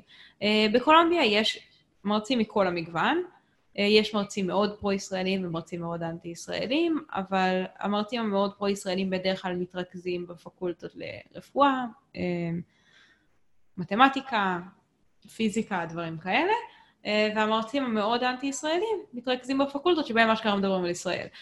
ביחסים בינלאומיים, בפוליטיקל סייאנס, באנתרופולוגיה, בכל מיני כאלה. אה, לצערי בקולומביה נעשו כמה החלטות מאוד גרועות לתת אה, קביעות למרצים אנטישמיים, כאילו אין, אין דרך אחרת. מרצים כמו חמיד עבאשי, שרק לאחרונה היה לנו הרבה הרבה בעיות איתו, גם התבטאויות שהוא כותב בפייסבוק האישי שלו, אה, שמאז לשמחתי נמחק ואני גאה להגיד שנראה לי שיש לנו חלק בזה, אה, וגם אה, כתבות שהוא כותב באל-ג'זירה, הוא כותב קבוע באל-ג'זירה, וגם בכיתה. תני רגע דוגמה, כי העניין, שלא נכפיש. שלא נכפיש. לצורך העניין, אני בתרגום חופשי לעברית, מאחורי כל מעשה נבזי ובוגדני בעולם אפשר למצוא את השם ישראל, אה, עם, ביחד עם תמונה של ג'רד ואיוונקה, אה, כי איך אפשר בלי איזה כמה יהודונים להמחשה. אה, דברים כאלה. רק לאחרונה הסיטואציה שבה בעקבותיה נמחק הפייסבוק שלו, מחק את הפייסבוק שלו, זה שהוא כתב בסוף סמסטר שעבר שההבדל היחיד בין דאעש לישראל זה שלישראל יש צבא של אה, אה, כותבי טורים בניו יורק טיימס. קודם כל מצא איזה כלי תקשורת אוהב את ישראל, כי ניו יורק טיימס, אולי חוץ מברי וייס, אין שם אף אחד שאוהב את ישראל. אה, אבל זה דברים שהוא כותב, וכשאני הולכת לאוניברסיטה עם צילומים של הפוסטים האלה, אה, יש לנו, בעולם הפוליטיקלי קורקט, יש כל כך הרבה אנשי סגל באוניברסיטה שהתפקיד שלהם לוודא שאני ארגיש מוגנת ובטוחה, אה, ואף אחד מהם לא באמת עושה את זה. זאת אומרת, אני באה אליהם עם הדבר הזה, ואני אומרת להם, תראו, כאילו, תראו, אה, יש פה פרופסור שמתבטא בצורה כזאת על ישראלים, על יהודים, זה ממש גורם לסטודנטים יהודים וישראלים פה להרגיש לא בנוח. ואז אומרים לי, טוב, זה חופש הביטוי, אין מה לעשות, זה הפייסבוק שלו. אה, מאוחר יותר גם גיליתי שהיה איתו איזו סיטואציה בכיתה, שהוא מלמד ספרות, אה, וכמה סטודנטים ישראלים שלקחו את, את השיעור שלו, אה, וככה הוא דיבר אליהם בצורה מאוד לא יפה על רקע זה שהם דיברו עברית ביניהם בכיתה. ובסוף האוניברסיטה כאילו נתנה איזושהי החרגה שהם לא צריכים להגיע יותר לשיעור, ומרצה אחר יבדוק את העבודות שלהם. זה לא פתרון. הסטודנטים לא צריכים להיות אלה שמחמיצים שיעור ואחרי זה צריכים להשלים. האוניברסיטה צריכה לעשות משהו, והיא לא עושה. אוקיי, okay, זה, באמת נוגע למקצועיות שלו, אבל אני רוצה לאתגר אותך. נראה לי שטיפה את משתמשת בכלים של ה-politically correct כנגד ה-politically correct, לא? הניסיון לסגור לו את עמוד הפייסבוק, זה לא כי הוא... אין לי שום ניסיון לסגור לו את עמוד הפייסבוק. יש, אלא? לי, יש לי ניסיון להגיד שאחד, כשהוא כותב דברים כאלה, ונגיד מקורות כמו אל-ג'זירה, שיכתוב בשמו הפרטי ולא כמרצה בכיר באוניברסיטת קולומביה. אה, לא, אבל הוא, הוא לא מסית, הוא רק גזען, לא? אז זהו, זה, זה בדיוק המקום שבו יכול להיות שאנחנו חלוקים. Uh, בעיניי, כשהוא שופך שמן למדורה שהיא גם ככה ענקית, mm-hmm. לא רחוק הזמן שבו uh, סטודנטים ישראלים ויהודים באמת יתחילו לסבול פיזית. זאת אומרת, לי כבר קרה שדיברתי בעברית בטלפון עם אמא שלי וצרחו עליי ציונית צי מהבניין. כן. לא רחוק היום נראה לי שגם מישהו יבוא ויפלי סטירה. שישמע אותי מדברת בעברית, והדברים האלה שנאמרים בכיתה, זאת אומרת, זה לא דברים שרק הם אה, נאמרים בעמוד הפייסבוק שלו. זה בסוף גם דעות שמתבטאות בכיתה, בעיקר אצל מרצים שהם אה, יותר במדעי המדינה ודברים כאלה. אה, זה דברים שבהכרח, לדעתי, יובילו בסוף. אם, אם באמת ימשיכו בדבר הזה שזה לא מטופל בכלל, יוביל גם לאלימות, ואני אתן עוד דוגמה אחת שהיא כזה עם סטודנטים, אבל הרבה יותר גבולית. היה לנו, אה, בשנה הראשונה שלי בקולומביה, אירחנו את טיטי, שהייתה מלכת היופי של טיטי ישראל. טיטי עינב? כן. אה, אירחנו את טיטי בקולומביה, שתבואו לדבר על הסיפור של העלייה שלה ועל, אה, ועל החיים שלה בארץ. ואוניברסיטת קולומביה, שהיא פשוט חכמים מאוד, שמו אותנו באותו בניין, שבו התקיים באותו יום אירוע של מועדון אחר בקמפוס, שאירח אדם שתומך בעליונות הגזע הלבן. והחליטו לשים את האירוע של טיטי ענהו, יהודייה שחורה, עם הגזען הזה ששונא יהודים ושונא שחורים באותו בניין. מי זה? לא זוכרת איך קראו לו. אוקיי. אה, אחד מהתיאוריות קונספירציה. אוקיי. אה, אני אחרי זה אחפש לך את השם, והתעוררה הפגנה מאוד גדולה, ובצדק, זאת אומרת, אם אני לא הייתי באירוע, גם אני הייתי מפגינה נגדו.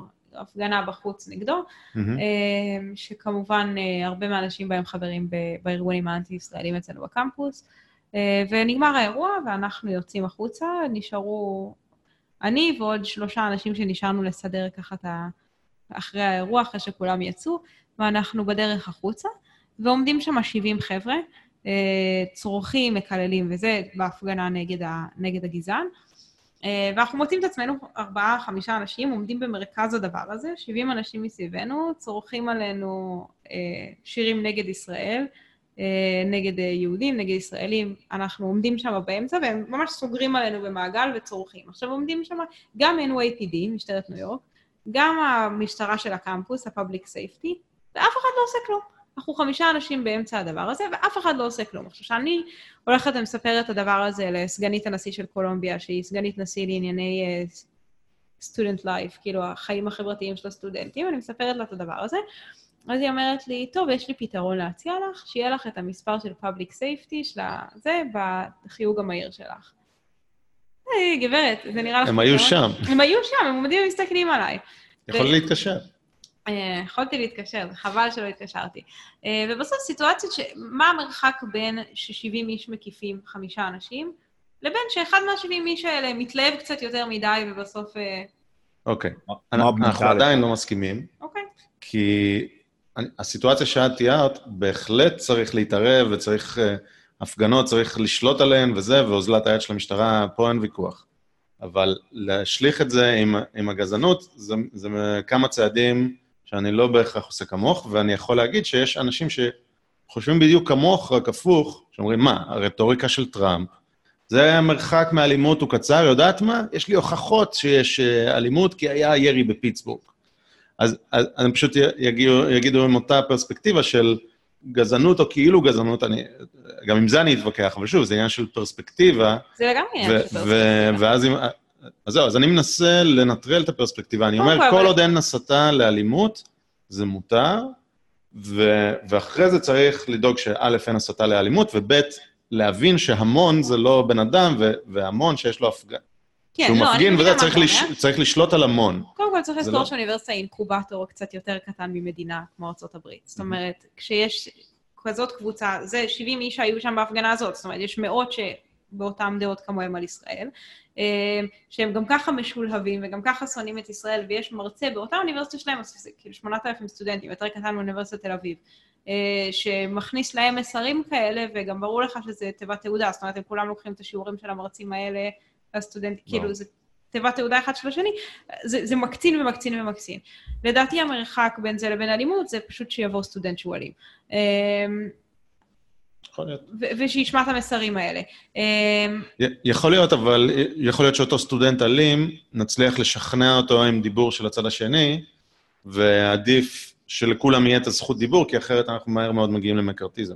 אבל, אבל שמי, זה, אפשר להמשיך לדבר על זה, אין לי בעיה, זה הנושא הכי חשוב בעיניי, הכי מעניין, אבל אני לא יודע אם את רוצה לדבר על זה או, או להמשיך, כי הגענו לזה מהסגל, נכון. אז מה שתחליטי. אמ, אפשר מה שאתה רוצה, באמת הסגל הוא, הוא לדעתי הולך להיות הפוקוס שלנו, לפחות בשנים הקרובות. אמ, שוב, כמו שאמרתי, סטודנטים גם באים והולכים וגם הרבה יותר קל לדבר עם סטודנטים. אה, סגל, אנחנו באמת נמצאים פה בבעיה. אמ, והשאלה גם איפה זה עובר את הגבול. אני רוצה לדבר רגע על משהו שהולך לקרות, עדיין לא קרה, ב-25 לחודש, עוד בערך אה, שבוע וחצי. אוניברסיטת קולומביה הולכת לארח את אחד האנטישמים הגדולים של זמננו, ראש ממשלת מלזיה. בסדר? שאמר דברים כמו, רק לפני חודשיים, ב... ביולי באוניברסיטת קיימברידג' אמר, אה, יש לי חברים, יהו- שאלו אותו על האמירות האנטישמיות שהוא התבטא בעבר, שאמר שליהודים יש אף עקום, והוא אמר שהיהודים שולטים בעולם אה, ומכריחים את כולם למות ושם כל מיני דברים כאלה, ואז המראיין בקיימברידג' שאל אותו, ואז הוא אמר, אני לא אנטישמי, אה לא, הוא אמר, לא אמר לי לא אנטישמי, אמר, יש לי חברים יהודים, אבל הם לא כמו כל היהודים האחרים, בגלל זה אני חבר שלהם. אוקיי, וזה הבן אדם שאוניברסיטת קולומביה הולכת לארח אותו. עכשיו, אני לא אומרת שזה צריך לסתום לו את הפה. הוא יכול להגיד מה שהוא רוצה, יש לו גם את הבלוג שלו, אני לא יודעת אם אולי במלזיה קוראים בלוגים, אני יודעת. יש לו את הבלוג שלו, ששם הוא אומר את האמירות האלה, והוא מתראיין, ואחלה, והוא יכול להגיד מה שהוא רוצה. לסתום לו את הפה זה לא הזה. השאלה אם אוניברסיטת קולומביה רוצה לתת את שמה ואת האמינות שלה ואת היוקרה שלה לבן אדם כזה. מארחים אותו במסגרת אה, משהו כמו Global, Global Leadership Program, שזה עושים את זה פעם בשנה, כל פעם שיש את העצרת הכללית של האו"ם, שגם ככה מגיעים אה, לניו יורק מלא מנהיגים, מזמינים אותם לדבר. מגיעים לניו יורק בעצרת הכללית של האו"ם עשרות, אם לא מאות, מנהיגים מכל העולם. האם היה צריך לבחור דווקא את זה שאמר שיהודים שולטים בעולם ומכריחים את כולם למות בשבילם? כנראה שלא. האם לזה שלהרבה מרצים ולמקבלי החלטות בקולומביה יש נטייה קצת אנטישמית, אם יש לזה קשר לזה שבחרו אותו? יכול להיות שכן. אה, וזאת בדיוק הבעיה. זו בעיה שהיא לא רק ברמת הסגל, גם ברמת האדמיניסטרציה, שלדעתי היא הבעיה הגדולה שיש לנו בשנים הקרובות. אוקיי. אה, לא, לא רק באיך מציגים, אלא גם במה בוחרים להציג. אני, אני אגב תומך בזה שהוא ידבר, כי אני חושב שיהיה הרבה יותר קל להראות איזה מטומטם הוא כשהוא כן. ידבר. שאלה גם לא- אומרים שהוא מדבר. אז, אז, אז זו שאלה באמת שבקשר בקשר ל... אמרת שהבעיה הם מרצים, אה, ואני לא יודע איך זה עובד ב... אה, לא בקולומביה ולא בחוגים האלה, בקורסים האלה. האם אפשר לפתח דיון במהלך קורס כזה, ש, שמרצה אומר איזה שטות, האם אפשר אה, לסתום לו את הפה, כמו שאומרים? ב, בנימוס, אני מתכוון. תלוי באיזה שיעור, זאת אומרת בקורסים שהם יותר גדולים, נגיד 100 איש, אז כנראה שלא. בסמינר, אז כשאתה שמונה אנשים, אז כנראה שיותר קל. Uh, לצערי, המרצים האלה הם מרצים מאוד מבוקשים בקולומביה, ורוב השיעורים שלהם הם שיעורים מסגנון המאה איש. אני יודעת שיש לי uh, שתי בנות שאני מכירה שפנו אליי שנה שעברה, שלקחו קורס של uh, פרופסור בשם ז'וזף מסד, קוראים לו Anthropology of Palestine, שהוא... זה שם הקורס. זה שם הקורס, והוא מלמד שם ספר שקוראים לו The Invention of the Jews, איזה ספר. קונספטורי כזה על איך שהמציאו את היהודים כדי להשתלט עליהם, לא משנה. והם ניסו להרים את היד ולהגיד משהו על זה, דרך אגב, הספר נכתב על ידי יהודי. אה, אה, והם ניסו להרים את היד ולהתווכח איתו על זה, והוא פשוט התעלם מהם באלגנטיות. אז כאילו אפשר, אבל השאלה גם אם המרצה יודע מי אתה. נשמע כמו... אה, השקעה טובה של הכסף, אה, שכר הלימוד. זה, ממש. ככה זה נשמע. אוקיי, אה, אז הגענו לזה מהסגל. את אומרת, הסגל הוא באמת בעצם הבעיה הגדולה, ואתם תתמקדו בזה יותר בארגון. אה, היה לנו אי-הסכמה פה, ואני חושב שזו אי-הסכמה שהיא מעניינת לפתח אותה אחר כך. אה, אבל עצרתי אותך מלתת דוגמאות, זוהר ביקש שתתני דוגמאות. אז מה זה, נתחיל שוב ממה שהזכרנו כבר. אה, משבוע אפרט- אפרטהייד.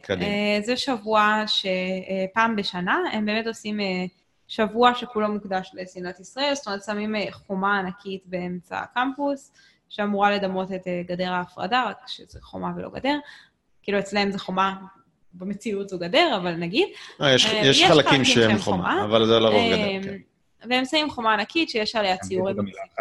שזורק אבנים וכל מיני דברים כאלה, אה, וכאילו מדברים על כמה שישראל מדינת אפרטהייד, עם ניסיון ברור לעשות הקבלה בין ישראל לבין דרום אפריקה. רק בעיה קלה שדרום אפריקה באמת הייתה אפרטהייד, וישראל לא. אבל זה הסיטואציה, זה מה שהם עושים פעם בשנה, ואנחנו מן הסתם עושים מפגן נגדי מולם. אה, אנחנו הארגון היחיד שעושה משהו נגד הדבר הזה שמתחולל מולנו. רגע, תגידי, זה, זה, זה התחיל ב-2003, נכון? בדרבן, בדרום כן. אפריקה, זה היה פעם ראשונה, ושבוע האפרטהייד, ופתאום שבוע האפרטהייד בדרום אפריקה, כולו עוסק בישראל, אוקיי? ומשם זה התפתח ונלקח ואומץ בקמפוסים שונים. אז מה שקורה בקולומביה, את אומרת, קורה... קורה במאות קמפוסים אחרים ברחבי העולם. מאות קמפוסים. גם אוקיי. באירופה, גם באפריקה, גם זה חג. חג. ממש אוקיי. חג. אוקיי. אמ, זה כאילו טקס מסורתי, הם באים עם הכפיות שלהם, אנחנו באים עם החולצות שלנו, והם עומדים שם, ואנחנו עומדים מולם, וזה ממש כאילו טקס כל שנה. יש משטרה, יש, יש אה, שני מאבטחים של האוניברסיטה שעומדים באמצע בינינו, זה ממש טקס, כאילו, כולם יודעים לאן זה הולך. זה מתחמם אבל? אה, תלוי מתי. אוקיי. ברוב הפעמים זה פשוט הם שם ואנחנו שם, וכל אחד מדבר עם האנשים שעוברים. אמ, אבל יש חשיבות עצומה. תראה, עד ש-Student Supporting Israel התחיל בקולומביה, לא היה אף אחד שעומד מולם, כי הייתה הבנה בקהילה היהודית של כאילו, אוקיי, זה שבוע כזה, בואו נסתגר בתוך ההלל, נסגור את הדלתות והחלונות, וכאילו, נעצום עיניים וזה יעבור. אמ, לדעתי, זה, זה, זה פשוט, אני לא מצליחה להבין איך מישהו יכול להגיד דבר כזה. אנטיש, זה אנטישמיות, היא לא עוברת, כאילו זה לא יעזור שתתחבא בתוך הילד, זה לא יעבור ועובדה שזה לא עבר. אה, באמת הארגון שלי התחיל עכשיו אה, לעשות משהו נגד זה, אנחנו עומדים שם ועושים משהו שאנחנו קוראים לו אה, תרגום חופשי לעברית, שבוע השחרור העברי, Hebrew Liberation Week, שמסבירים על העם היהודי, על הקשר שלו לארץ ישראל. מסבירים על מיעוטים שיש בארץ, מסבירים גם מהו יהודי, שהוא לא קולוניאליסט לבן מאירופה, שזה מה שאנשים אצלנו נוטים לחשוב. אה, וזה באמת מה שקורה פעם בשנה. אה, שנה שעברה במהלך השבוע הזה, אני רק אתן כמה דוגמאות אה, ככה, שיהיה מעניין. אה, הפוסטר הרשמי של שבוע האפרטהייד, לדעתי של, של ה... כאילו, כלל הברית של Students for Justice in Palestine, לא רק אצלנו, הציג חייל ישראלי עם קסדה, שרואים ילד פלסטיני זורק עליו פחית אה, אה, צבע של גרפיטי, אה, של ריסוס כזה, רק שלחייל הייתה קרן אדומה שיוצאת מהקסדה שלו, ממש יהודי עם קרניים, שזה היה נחמד. כשאנחנו התלוננו ובאנו לשאול אותם, אמרו לי, לא, זה בליטה מהילד שזרק עליו את הצבע. עכשיו, זה אדום, וזה שפיצי. אוקיי? זה לא בליטה וזה לא שום דבר. עכשיו, כשאנחנו הולכים לאוניברסיטה עם הדבר הזה, עד סוף הסמסטר עדיין המודעות שלהם היו תלויות בכל רחבי האוניברסיטה, אף אחד לא טרח להוריד את זה. אה, וזה משהו שאפילו לא רק הארגון שלי שעומד נגדם, הרבה יהודים הרגישו שזה ממש חצה קו אדום, שזה היה בלתי מתקבל לדעת להפיץ כאלה פוסטרים. אה, ובמהלך ה... תגידי, זה לא עוזר אבל להגחיך את העמדה שלהם? לא, רוב הסטודנטים הלא יהודים לא שמו לב לזה בכלל. לא, אבל בסדר. מישהו שלא שם לב, ואת מדברת איתו, את מפנה את תשומת ליבו, תראה את הדבר הזה. נכון. זה לא- זה לא הופך את זה, את העבודה שלך כן, לקלה אבל יותר? היא- אני מדברת עם כמה בשבוע כזה, 500 איש מתוך אה, 8,000? זה אני מבין. זה שאת צריכה יותר אנשים בצד שלך, הכל, הכל נכון, הכל ברור, אבל זה לא עוזר לך. את, נגיד ואת מדברת רק עם בן אדם אחד. זה הופך את העבודה לקלה, לא? אה, במובן מסוים, אבל בסוף היה הופך לי את העבודה ליותר קלה אם לא היו אנטישמים. אה, בסדר, אם אה, כולנו היינו יושבים בקומביה, אז היה יותר צריך להילחם קל. בזה איפה שאפשר. אוקיי, מסרים אנטישמיים לא עוזרים לי אף פעם. אוקיי. זה לגיטימי. והאירוע המרכזי באמת שהם עשו בשבוע הזה היה, אירחו את אותו ג'וזף מסד שמלמד את The Invention of the Jews, שדיבר על שיחה מאוד ארוכה על הקשר בין הציונות לאנטישמיות ואיך התנועה הציונית עודדה אנטישמיות ונעזרה בכל מיני מנהיגים אנטישמיים לאורך הדורות. ובמהלך הנאום שלו הוא התחיל להגיד דברים כמו העברית זו קונספירציה אנטישמית כדי לנתק את היהודים האירופאים מהתרבות שלהם. עכשיו, נגיד, אני, אני הולכת להרצאה כזאת מן הסתם, אמרתי לכם, אני הולכת לכל האירועים שלהם, ואני אומרת לו, אבל איך זה קונספירציה אנטישמית מהמאה ה-19, אם במאה ה-17 וה-18 היו עיתונים יהודיים בעברית באירופה, כאילו, זה קצת לא מסתדר. אז כל הסטודנטים שם ישר מסביב מתחילים לצעוק. זאת אומרת, באוניברסיטה, אתה יודע, עובר ליד. מדהים. אגב, יש גם uh, הדלפות ווידאוים ותמונות של uh, כנס של מפלגת הלייבור הבריטית, ראית את זה? גם על uh, ציונות, איך ציונות זה קונספירציה כזאת, ואיך בעצם הם טבחו בנאצים או משהו כזה, אני לא זוכר כבר, זה כבר לפני הרבה זמן, אני אנסה כן. למצוא את זה, אבל uh, דברים דומים, ממש קונספירציה שהיא... ש... ש... מרוב שזה מגעיל ומטומטם, זה כבר יפה. אה, כן. כן. אוקיי, אז אפרטהייד וויק זה רק שבוע, אז יש לנו עוד 51 שבועות אה, טובים, לא? אמן. אה, אם אתה מוציא את מה שהפרופסורים האלה מלמדים בכיתות שלהם, אם אתה מוציא את כלל האירועים שאנחנו עושים גם במהלך השנה, והם עושים במהלך השנה, אז כן, יש לנו יומיים, לא יודעת, במרטין לותר קינג Day ו-Labor Day. מה קורה במרטין לותר קינג Day, נגיד? לא, זה שאין בהם אירועים, כי אין לימודים. לא, לא אבל הם מקשרים את מרטין לותר קינג אה, כן. לפלסטין? בוודאי, בוודאי. למרות שזה מאוד קל להוכיח, כאילו מרטין לותר קינג התבטא בבוטות נגד אנטישמיות ובעד ציונות. כן, אז באמת מרטין לותר קינג, אפשר גם להוכיח שכל התפיסה הזאת של צדק חברתי ו-intersectionality זה פשוט הפוך ממה שהוא הטיף עליו, זה אה, הזוי. אמ, אוקיי, אז עכשיו יש כמה דוגמאות, ודיברנו על ארגונים והמרצים וזה, אבל יש נקודה מאוד כאובה ש... שהזכרת, ואני חושב ששווה לדבר עליה, וזה החלק המהותי, מרכזי, אה, ואולי המוביל, שלוקחים יהודים בסיפור הזה, אה, ש... ש... שננסה להסביר את זה, את יודעת, נעשה איזשהו ניתוח, אבל אבל אולי אנחנו גם יכולים לקחת את זה לאיזשהו זום אאוט, למה שקורה פה, לפחות מניסיונך כאן בארצות הברית, אה, מה שקורה עם היהודים בכלל בארצות הברית. אני מרגיש, ואני חושב שהרבה אנשים מרגישים, שיש אה, איזושהי תהום שהתחילה ונפערת ומתרחבת בין היהודים, לפחות היהודים הליברליים, במובן, במובן האמריקאי של המילה, אה, לא לבין, לבין, לא המובן האמיתי, האמריקאי. אה, לבין הישראלים, היהודים הישראלים. אז בואי רגע נתחיל, ניקח את זה מה, מהקמפוסים, ו, ואולי נצליח לגעת בכלל. כן. מה, מה את רואה? Um, הרבה מהמנהיגות האנטי-ישראלית, ושוב, במובן של התנגדות לקיומה של מדינת ישראל בקמפוסים, הם יהודים. אתן אפילו דוגמה, שנה שעברה, uh, כשהיינו בתהליך אה, שהגישו הצעת BDS במועצת סטודנטים אצלנו, והיה תהליך שבו צריך לשבת בחדר אחד לנסח את ה... מה יהיה המילים של ההצעה, אה, ויושבים המנהיגים של הקבוצות הישראל... היהודיות, הפרו-ישראליות, ומנהיגים של הקבוצות האנטי-ישראליות, שלושה מתוך ארבעה מהאנטי-ישראלים היו יהודים.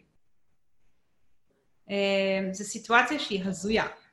ואני לא חושבת שאנשים מבינים עד כמה החלק של היהודים גדול פה. עכשיו, יש פה כמה סוגים. יש פה חבר'ה שהם באמת קיצוניים, וגם ההורים שלהם לא, הם, הם אנטי-ישראלים, אבל זה חלק כל כך זעום מהזה. רוב החבר'ה זה חבר'ה שגדלו בבתים ציוניים, חלקם אפילו הלכו לבתי ספר פרטיים יהודיים, למחנות קיץ יהודיים. ברמה הזאת יש לי אפילו, ראיתי לא מזמן פוסט של אחת מהן בפייסבוק, שהיא אחת הזה, שמלפני זה לא יודעת, חמש שנים, משהו כזה, שהיא בכותל וכותבת עם אשכחך ירושלים, והיום היא אומרת לי שלמדינת ישראל זכות קיום. זאת אומרת, יש פה הקצנה מאוד גדולה. יש לזה כמה סיבות לדעתי. אחד, אה, אני לא אוהבת להאשים יהודים בדברים כאלה, אבל החינוך היהודי הוא באמת לא מספיק. אה, זאת אומרת, כל כך יקר פה לשלוח ילד לבית ספר יהודי, שרוב הילדים גדלים במערכת הציבורית שבה אין שום התייחסות לישראל, הם לא יודעים שום דבר, אה, ומה שהם לומדים בבית מהכמה שעות ביום שהם מספיקים עם ההורים שלהם זה איזה מדינה יפה ישראל, ועגבניות שרי וטפטפות ווייטס וכל הדברים הנחמדים, ואז הם מגיעים לקמפוס, אומרים להם אפרטהייד ורצח עם וזה, אז בסדר, אז אתה יכול לשפוך אה, עשר משאיות של עגבניות שרי על חומת אפרטהייד. רגע, אבל יש, יש מלא יהודים חילוניים לחלוטין, ששולחים את הילדים שלהם ל-JCC ו-Jewish School, שזה לאו דווקא בית ספר, אלא, אלא אחרי בית ספר, כן. ויש לי קרובי משפחה כאן שיודעים לדקלם אה, דברי אה, תהילים, אני יודע הרבה יותר טוב ממני. ברור. זה מיעוט? אבל יש הבדל גם בין להיות יהודים, כי חלק מהחבר'ה האלה הם יהודים מאמינים, כאילו, שומרים שבת והכול. אה, לבין הבנה אמיתית של ישראל, ולמה ישראל, ולמה היא קיימת, ולמה היא צריכה להיות קיימת. ואני לא חושבת שיש את ההבנה הזאת. הרבה מאוד מהאנשים פה יודעים על ישראל רק את הדברים היפים, הם לא יודעים את המורכבות, הם לא יודעים איך להסביר. כשאומרים להם אפרטהייד, הרבה מאוד מהם אפילו לא יודעים להגיד דברים פשוטים כמו, אתם מבינים שיש מפלגות פלסטיניות בכנסת הישראלית, נכון? יש פה חבר'ה יהודים שלא יודעים את הדבר הבסיסי הזה. אז איך הם אמורים להילחם כשהם מגיעים לקמפוס? עזוב להילחם, יש המון, רוב הפרו-ישראלים בקמפוס הם פשוט שקטים לגבי האהבה שלהם לישראל, אבל איך הם אמורים בכלל בשביל עצמם להגיד זה לא נכון? ואז מרגע שהם לא יודעים להגיד זה לא נכון, אז כנראה שמה שאומרים להם הוא נכון. ואם הוא נכון, אז למה לא להצטרף למאבק הזה? כי זה מה שצודק, והיהדות אומרת תיקון עולם, אז כאילו בואו נלך על תיקון עולם עד הסוף. זאת אומרת, אז תיקון עולם, שזה עיקרון יהודי, הוא בכלל... משחק נגדנו. משחק נגדנו במקרה הזה, כש, כשזה לא בא עם ידע. נכון. או. כל דבר מסוכן כשהוא לא בא עם ידע. נכון. אה, ו... וזה משהו שייחודי לקמפוסים באיזושהי צורה? אני, אני מרגיש ש... אני, אני לא יודע איזה כתב דיברת עליו קודם, ששאל את המח"ט, אבל אני ממש לא אופתע אם הוא יהודי. אה, אני גם לא, אני לא זוכרת אם הוא יהודי, אבל אני, אבל אני לא אופתע. אני חושבת שהרדיקליזציה הזאת היא בעיקר אצל הצעירים, אבל בסדר, מה, עוד שנתיים מסיימים ללמוד, והם אה, לא יהיו סטודנטים יותר, אז הם כן מחלחל לחיים הבוגרים ולמקומות עבודה שלהם. כמו שאמרנו קודם, כאילו, מן הסתם עוד כמה שנים הם קצת יתמתנו, אבל בסוף הם כבר עכשיו יותר קיצוניים ממה שהאחים הגדולים שלהם היו, והאחים שלהם... יותר קיצוניים ממה שההורים שלהם היו. אז עוד 30 שנה, מה שהיום נראה לי כאילו, וואו, איזה קיצוניים הם בקמפוס, זה יהיה המיינסטרים ברחוב היהודי-אמריקאי. אני מקווה מאוד שלא, אבל בקצב הזה ככה זה נראה. אוקיי, okay, ומה את אומרת על התזה הזאת? Uh, ההקצנה הזאת קורית לאט-לאט במשך הרבה זמן. אגב, אני, אני מרגיש ש...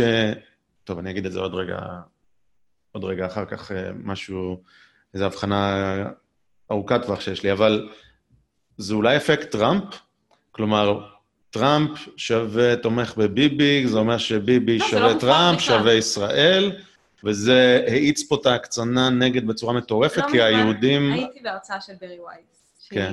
אה, כתבת נהדרת בניו יורק טיימס בדעות, והיא אמרה שמה שהיא דיברה עם קרובת משפחה שלה, או עם חברה, או אני לא זוכרת מהבחורה היהודייה, ואמרה לה, טראמפ הרס לנו את ליל הסדר. לא יודעת, כאילו, מה טראמפ קשור לסדר שלכם? הם יש משפחה יהודית, חצי מהמשפחה אוהבים את טראמפ, חצי מהמשפחה שונאים את טראמפ. וזהו, ויש פה אנשים באמת, הם אומרים לי, שכאילו משפחות לא מדברות אחת עם השנייה. זאת אומרת, יש פה באמת קרע על הנושא הזה של טראמפ. טראמפ נהיה כל כך גורם מפלג בפוליטיקה האמריקאית, ש... אז כמו ש... שאני מניחה שהרבה יודעים, רוב היהודים פה מצביעים למפלגה הדמוקרטית. נגד טראמפ. בטח כל מי שהוא רפורמי או חילוני וזה, האורתודוקסים מצביעים יותר למפלגה הרפובליקנית, אבל הרוב, רוב היהודים... אני מניחה שזה גם קשור גם למקום מגורים. 70 אחוז מהיהודים, כן, זה נתון ששמעתי. כן. אמ, אז הרבה מאוד מהם, כאילו, זאת אומרת, אם טראמפ אומר שמשהו טוב, אז הוא בהכרח רע. עכשיו, השאלה איפה מתעדפים פה את היהדות שלנו, איפה מתעדפים את הסלידה מטראמפ. אה, ולצערי, בהרבה מקרים הסלידה מטראמפ גוברת על על ההבנה והשייכות היהודית, בעיקר כי גם בעיניי בהרבה מקרים פה היהדות היא נהייתה דת ולא השתייכות ללאום. זאת אומרת, זה לא שאתה מחויב למערכת ערכים מסוימת של איזושהי קבוצה שאתה שייך אליה, כחלק מהזהות שלך אתה גם יהודי. גם אם אתה יהדות, אתה שומר שבת ושומר כשרות והכל, אבל אתה, זה עוד משהו באישיות שלך. מרגיש לי אבל כאילו אה, אני לא יודע אם מרגיש לי, אבל אני חושב שחלק מה... מה אותה, או רוב הד... היהודים האמריקאים, גם ככה לא אהבו את ביבי גם לפני אה, שטראמפ הגיע, או העדיפו מפלגות אה, שמאל בארץ. אהה. אה, אז ככה, אני לא יודע אם בהכרח הקשר הזה הוא מה שגרם זה לזה, אולי זה מעצים את זה קצת. אה, וגם, אני, אני גם לא בטוח שאני מסכים עם, ה, עם הקביעה שלך שזה רק דת בארצות הברית. אני כן חושב שהרבה מהם מרגישים שייכות ל, לעם היהודי ו, ו, ולישראל. אה, אז אני, אני לא בטוח שאני מסכים עם האמירה הזו. אה, יש הרבה יהודים שהם באמת מתבאסים, כאילו. הם אומרים, אני מרגיש שייך, אבל... זה זה, ואני חושב שטראמפ הוא בהחלט גורם מאיץ, כי ביבי מזוהה עם טראמפ, ואז, וישראל מזוהה עם ביבי, ו, וזהו, זה, ישראל שווה טראמפ, אורנג' מן בד, אם אתה קצת... אה, כן, אוקיי. זה, זה רק גורם מאיץ, זה לא זה, אה? אז... לא, אני לא חושבת שזה התחיל מטראמפ, זאת אומרת, זה כבר כמה וכמה שנים, זה לא משהו שהתחיל לפני כן. שנתיים כשהוא נבחר נשיאות, אבל אה, זה האיץ. והחריף את המצב, כי אם הייתה ביקורת לפני זה, זה עכשיו אפשר לדבר בשפה של גזענות, ו, ובשפה של לא לגיטימי, ובשפה של... אה, זה, זה הפך להיות רוע. אם הייתה פעם, זו הייתה ביקורת, אז כמובן שזה קצת אישקש מה שאנחנו עושים עכשיו, כי זה לא... לא אומר שכולם ככה, אבל אני אומר באופ... כ, כמגמה. כן. אה, סבבה, זה- אז- אז אם טראמפ הוא גורם, הוא גורם מאיץ, ולפני זה כבר לא אהבו את, אה, את ממשלת הימין בישראל, מה, מה בעצם הסיבה לזה שאמרנו 70 אחוז מהיהודים האמריקאים, קשה להם ככה עם המדיניות הישראלית, והם בעצם, קשה להם להגן על, אה, על ישראל בעקבות זה. זאת אומרת, זה משהו שנגרם בגלל חוסר ידע פשוט, כי... ו- ואני, אצטר...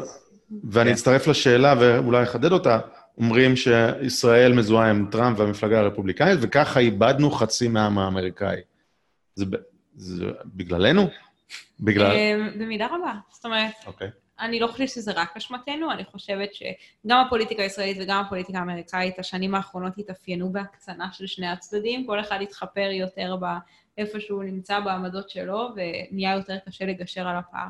אבל זה גם בחירה ישראלית מודעת אה, של הממשלה הנוכחית, שמחזקים את הקשר עם הרפובליקנים ויהי מה, אה, ויש לזה מחיר, צריך להבין את זה. אה, אני לא יודעת אם זה טוב או רע, לא יודעת להגיד, אני לא יודעת אם טראמפ ייבחר ב-2020, אם ניקי אלי תיבחר ב-2024, לא יודעת מה. יקרה שם. זה, זה החלטה מודעת, שעכשיו היא משתלמת, אנחנו רואים הגולן, אנחנו רואים בקעת הירדן, אנחנו רואים ירושלים. השאלה, האם זה ישתלם בטווח הרחוק? לא יודעת. אה, וצריך גם לקחת בחשבון את המחיר שיש על זה ליהודים האמריקאים. עד עכשיו ישראל הייתה נושא על-מפלגתי בארצות הברית. אני לא חושבת שזה רק ההתנהלות הישראלית שגרמה לישראל לא להיות נושא אה, על-מפלגתי יותר, אבל, אבל כן, זה תהליך שקורה בסוף. וחלק גדול מזה זה ששום דבר הוא לא על-מפלגתי פה יותר. גם דברים שבמשך שנים היו. שום דבר לא על-מפלגתי. התחממות גלובלית זה מפלגתי, והכלכלה היא מפלגתית, ונשק זה מפלגתי, והפלות, הכל מפלגתי.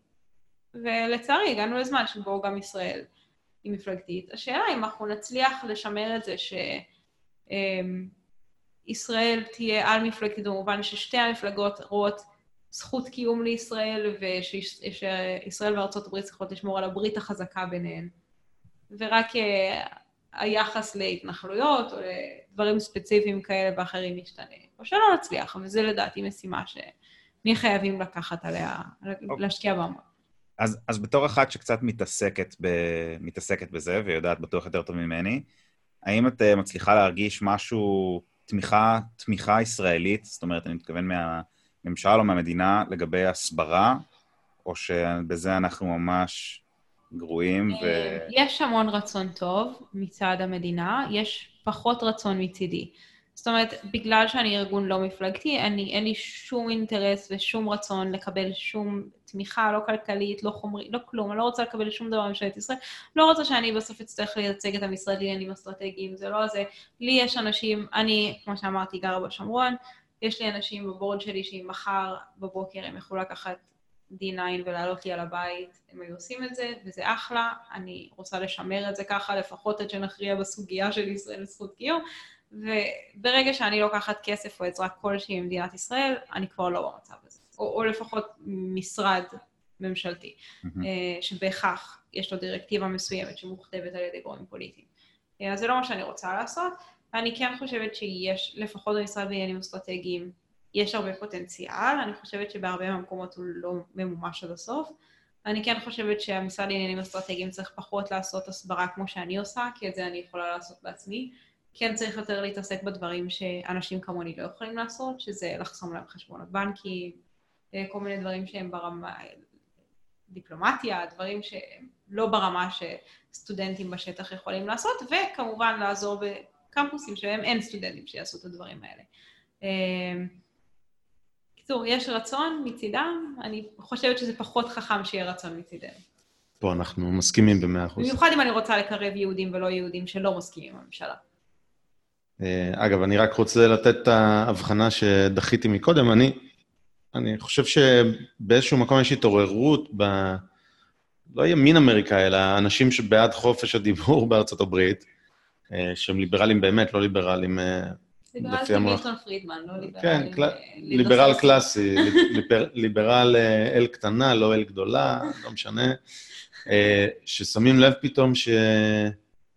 שיש הקצנה כזאת בקמפוסים, וזה מגיע גם לחברות, אה, זה, זה מחלחל לעולם העסקים, וזה, יש הקצנה בשיח, בלחסום, בגזענות, בדיבור הזה של אינטרסקשונליטי, וזה... ברשתות החברתיות שחושפים פה אני משתמשים. וזה כמובן האיץ בעידן טראמפ. אה, וההבנה הזאת הגיעה מאוד מאוחר לאותו קהל. אני חושב שלי כישראלי, זה היה ברור שזה מגיע הרבה יותר מוקדם, כי השיח הזה היה בדיוק כמו שהוא עכשיו על הכל, הוא היה על ישראל, וזה התחיל ב-2003, ב- כן. בשבוע האפרטהייד, ומאז האיץ בהרבה מאוד דברים, ואני זוכר את אולמרט אה, הולך לדבר בק- בקמפוס בלונדון, או באיזשהו אירוע בלונדון, ואיך צורכים וזה, ו... וממש אפשר, אפשר היה לראות את הדבר הזה מגיע, זה היה סנונית ראשונה כזאת, וכישראלי זה פשוט מאוד ברור לי מה שקורה עכשיו, כי אני רואה את זה רק 20 שנה. הנושא ש... הנושא של אולמרט הוא נושא מעניין, זאת אומרת, אולמרט הוא לא איש ימין. אה, הוא היה איש ימין, אבל זה לא, זה לא משנה. זה לא משנה, זה בדיוק הוכחה, זאת אומרת, יצעקו עליו אם, אם זה יהיה ניצן הורוביץ, יצעקו עליו אם זה יהיה ביבי נתניהו, זה לא משנה מי זה יהיה, יצעקו עליו. אז אולי איזו טקטיקה להיות מקובל, לשלול את קיומה של מדינת ישראל, טקטיקה, ש... טקטיקה שלא יצעקו עליי. תראה, אני לא רוצה להמעיט בערכם ובאינטליגנציה של הסטודנטים היהודים, אבל הרבה מהם. כשזה מגיע לבחירה בין להיות פעיל פרו-ישראלי בולט לבין שיהיה להם חברים בארבע שנים שהם בקמפוס. לפעמים הבחירה היא פשוט שיהיה לך חברים ולא לדבר על ישראל. יש איזה סרטון שדלף על, אני לא זוכר באיזה אוניברסיטה, אני אחפש את זה, מאיזו ישיבה של אגודת סטודנטים שעשו שימוע לסטודנטית, נראה לי סטודנטית, אה, יהודייה, שרוצה להיות חלק מאגודת הסטודנטים, ועושים לה שימוע שאומרים, רגע, את יהודייה, נכון? את חושבת שאת תוכלי להיות אובייקטיבית כשמדברים על ישראל ונושאים של, של uh, Justice for Palestine וזה.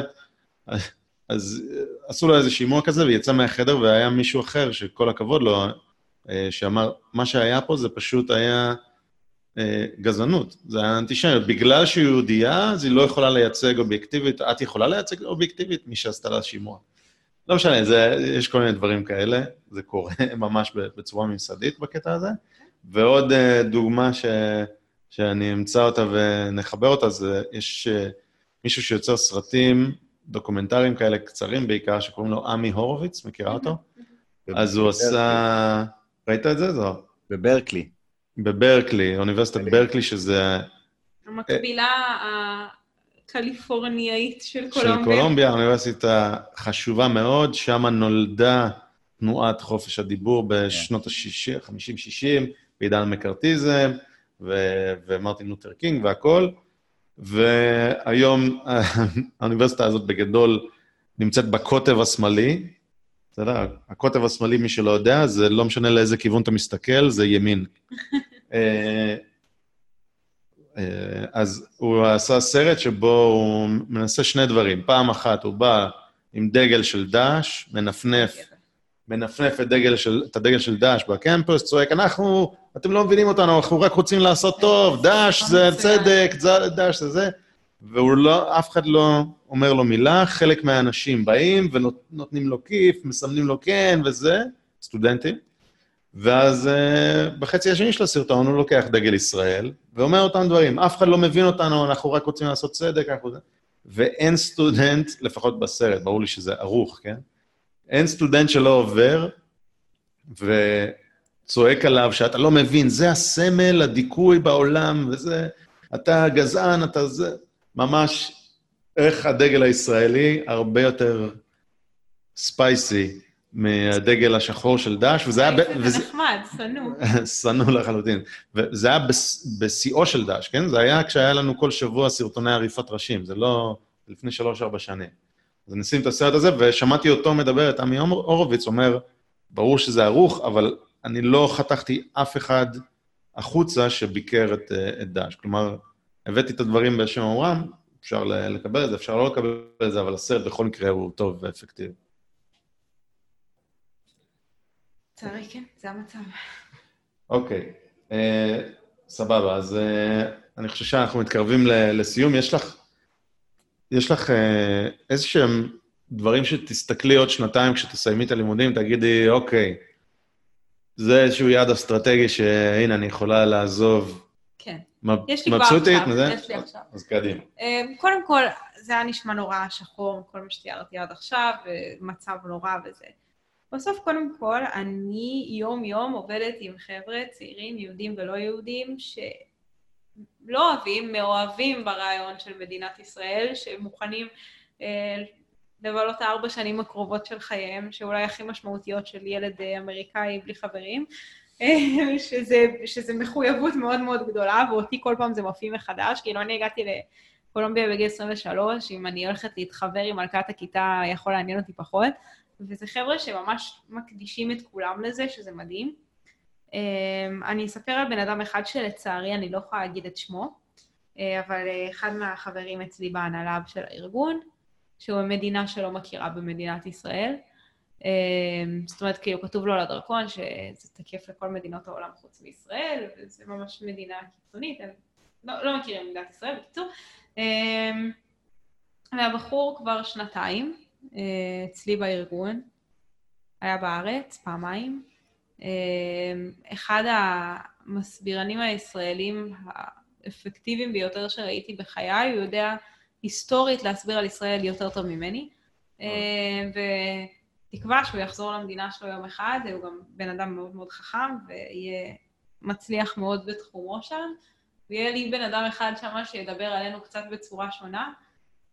היה שווה את הארבע שנים האלה לחלוטין, והוא לא היחיד, זאת אומרת, אה, עכשיו ניגש אליי אה, שבוע שעבר עוד, אה, עוד בחור, שזה בכלל סיפור מעניין עם פקיסטן, מקבוצה שקוראים לה בלוחים, שעכשיו יש להם מאבק מאוד מאוד חמור בפקיסטן, שגם רוצה ללמוד על ישראל וממש התחיל להתעניין ולתמוך בישראל, ואנשים כאלה, בשבילם, זאת אומרת, הארבע שנים האלה היו שוות, בלי, בלי שאלה בכלל. רגע, הם באו שני האנשים האלו, בעיקר הבן אדם הראשון שתיארת, הוא בא כבר... זה רק בגלל סקרנות הוא הצליח כן, לזה, או, ש, או שהוא בא כבר uh, ככה? אינטלקטואלית לחלוטין. הוא, הוא מומר שלך? הוא עוסק במדע. הוא מומר שלך? לא רק שלי, של הקבוצה, אבל כן. אה, זאת אומרת... טיפולי המרה? לגמרי. הוא עוסק במדע, זאת אומרת, הוא בא מעניין מדעי לחלוטין. אה, הוא הגיע לאירוע אחד שאירחנו עם אלן דרשוביץ. אה, ואמר לו, תשמע, כשאמרתי לחברים שלי שאני באה לפה, אמרו לי שאני משתף פעולה עם רוצחי תינוקות, ואני לא ממש יודע מה להגיד, אז אה, מה להגיד. אה, וזהו, ומאז הוא פשוט נהיה חלק כל כך אינטגרלי מהארגון שלנו ומהחיים שלי, זאת אומרת, אנחנו מדברים שלוש פעמים ביום, כאילו, היה בישראל, כמו שאמרתי, יודע על ישראל יותר מרוב הישראלים שאני מכירה. חד משמעית רק בשבילו היה שווה את הארבע שנים האלה. מצמץ. מעולה. יש לנו שגריר חדש בעולם. כן. מדהים. אוף דה רקורד, נספר איפה. כן, נספר מי זה. האיש שלנו בפיק. יפה. Uh, מעולה, אז ממש לקראת סיום, אני חושב שלא הכנתי אותך לזה מראש. הכל בסדר. אבל אנחנו נותנים המלצת תרבות בסוף כל פרק, אז אני אתן לך זמן לחשוב, שנינו זה, אבל מה שבא לך, סרט, ספר... קל, התחלתי אתמול לראות את uh, המרגל. על אלי כהן. וואלה. ראיתי כבר שלושה פרקים. סשה ברון כהן. סשה ברון כהן בתפקיד דרמה מצוין. אה, הסדרה עשויה מצוין. אה, קודם כל, אה, אני מאוד הערכתי את זה שלדעתי רוב השחקנים הם ישראלים. אם לא רוב, אז חלק גדול נכון? מאוד מהם. מה? בנ- בנטפליקס, נכון? כן. אל תגלו, אבל יש את זה גם בסדרות דו טיווי, אני יודעת שזה אתר פיראטי, אבל זה גם? שם. אה, אה, יחתך בעריכה. הרבה מאוד שחקנים ישראלים שזה מאוד מוערך בעיניי שהפקה כזאת גדולה טורחת להעסיק הרבה שחקנים ישראלים. לדעתי הרוב, חוץ מסשה ברון כהן, כמעט את כולם זיהיתי. אמ, גם הנרטיב הישראלי עובר בצורה מאוד טובה, זאת אומרת, בפרק הראשון כן רואים כזה איך הסורים מפציצים יישובים אזרחיים, שזה משהו שזה, ויותר חשוב מהכל, כשרואים את משרד ראש הממשלה כתוב Prime Minister's Office Jerusalem Israel, שזה בכלל היה מוערך, אז כל הכבוד לסשה ברון כהן. אמ, ו- ובכלל, כאילו, מצמרר. הם, אה, אם זה באמת נאמן למקור, ואני... נראה לי שכן, אה, באמת מצמרר, וממש הייתי ממליצה, סיימתי שלושה מתוך שישה ביום, אז אה, ממש ממליצה. אוקיי, האמת שזה ברשימה שלי להשלים, ונשים פה לינק לטריילר. זוהר, יש לך? כן, אני אה, שמעתי לאחרונה ספר, אני עכשיו שומע ספרים, זה מאוד נוח. אה, שמעתי ספר שנקרא Three Laws Lethal, אה, של דיוויד וולטון, ספר חדש, אה, חדש יחסית, יצא בפברואר האחרון. כזה מדע בדיוני כזה, אבל מדבר על, אה, על עולם שבו יש, אה, מתחילים עם אה, מכוניות שנוסעות, אה, מכוניות אוטונומיות, אה, ובעצם מדברים, זה כאילו הרבה, הרבה פילוסופיה על, ה, על האתיקה ועל ה, על מה המתכנת שמאחורי ה, התוכנה צריך לעשות בשביל אה, לשמור על כולם, האם הוא שומר קודם כל על מי שבמכונית, או הוא שומר על האופנוען שנוסע לידו גם. אה, קיצור, בעיית זה... קרון הרכבת, נראה לי שדיברנו על זה פעם, לא? כן, אני גם חושב. קיצור, אה, ספר מעניין, בחצי הראשון הוא יותר אה, באמת מדבר על הבעיות, ובחצי השני הוא ממש הולך לתחום הסייפיי, המדע בדיוני, אבל אה, כיף, נהניתי, לא, לא ארוך, נחמד. ממליץ. אחלה. אחלה, מעולה. אני אמליץ על אה, ערוץ ביוטיוב שנקרא קורצגזקט, שזה גרמנית ל-in a nutshell, בקטנה או בקצרה. אוקיי? זה זה ערוץ ש-. שהוא סרטוני אנימציה של, בין- בוא נגיד, בין 6 ל-10 דקות, שכל פעם בוחרים נושא ומסבירים אותו אחלה, מסבירים נושאים, זה, זה נשמע מעט זמן, אבל מסבירים עד כמה שניתן לעומק, ברמה שאפשר להבין, סרטונים מגניבים, אנימציה מגניבה, אה, ונושאים הכי מעניינים שיש, אני ממליץ על זה מאוד מאוד בחום. קורצגזקט, כמובן שאתם לא מצליחים להבין איך כותבים את זה, אז תסתכלו בקישור לראות איך כותבים את זה. אה, זהו, מעולה. אז אה, מעולה. אז עד כאן אנחנו ממש רוצים להודות לך, אופיר, שהצטרפת כיף. והשקעת מהזמן, ובהצלחה. אנחנו, כל מי שחושב שישראל היא לא פרויקט קולוניאלי רשע, מקומכם איתנו. איתך. אז, אה, אז אחלה. אה, יש לך איזה פרויקט מימון המונים גם, לא? יש לנו פרויקט מימון המונים, אפשר להיכנס לאתר Student Supporting Israel, וממש שם, כפתור ענק באדום שכתוב דונט, בעיקר. אה, אוקיי, ננסה למצוא, ו... ואיפה אפשר למצוא אותך, או, אה, או, אותי או את הארגון, תני לנו רגע פלאגין. Student Supporting Israel at Columbia University בפייסבוק, יש לנו פייסבוק ממש ממש פעיל, מעדכנים שם כל הזמן, כנ"ל בטוויטר ובאינסטגרם, אבל הפייסבוק הוא בפער הכי פעיל, אה, ואותי בעיקר אפשר למצוא בטוויטר כל הזמן, תמיד. כן. דעותיי בלבד, לא של הארגון. טוב, נק... שמחים שיצאת מהטוויטר לעולם האמיתי. אה, אחלה. היה תענוג, תודה רבה, תודה שהקשבתם. זוהר, סוף סוף אני פה פנים אל פנים ואתה בווידאו, אז uh, תתרגל. כן, טוב. יאללה, להתראות, תודה רבה. ביי. עד הפעם הבאה.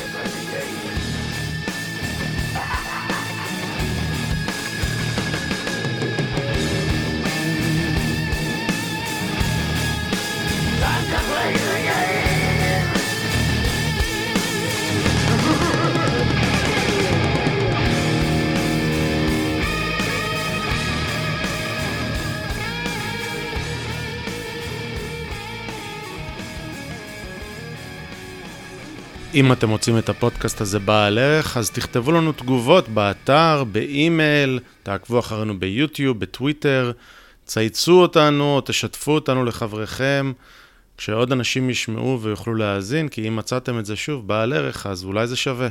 כל אינטראקציה שלכם עם התוכן הזה רק תעזור לנו. אז uh, מודים לכם מראש, ותודה רבה שהאזנתם. להתראות.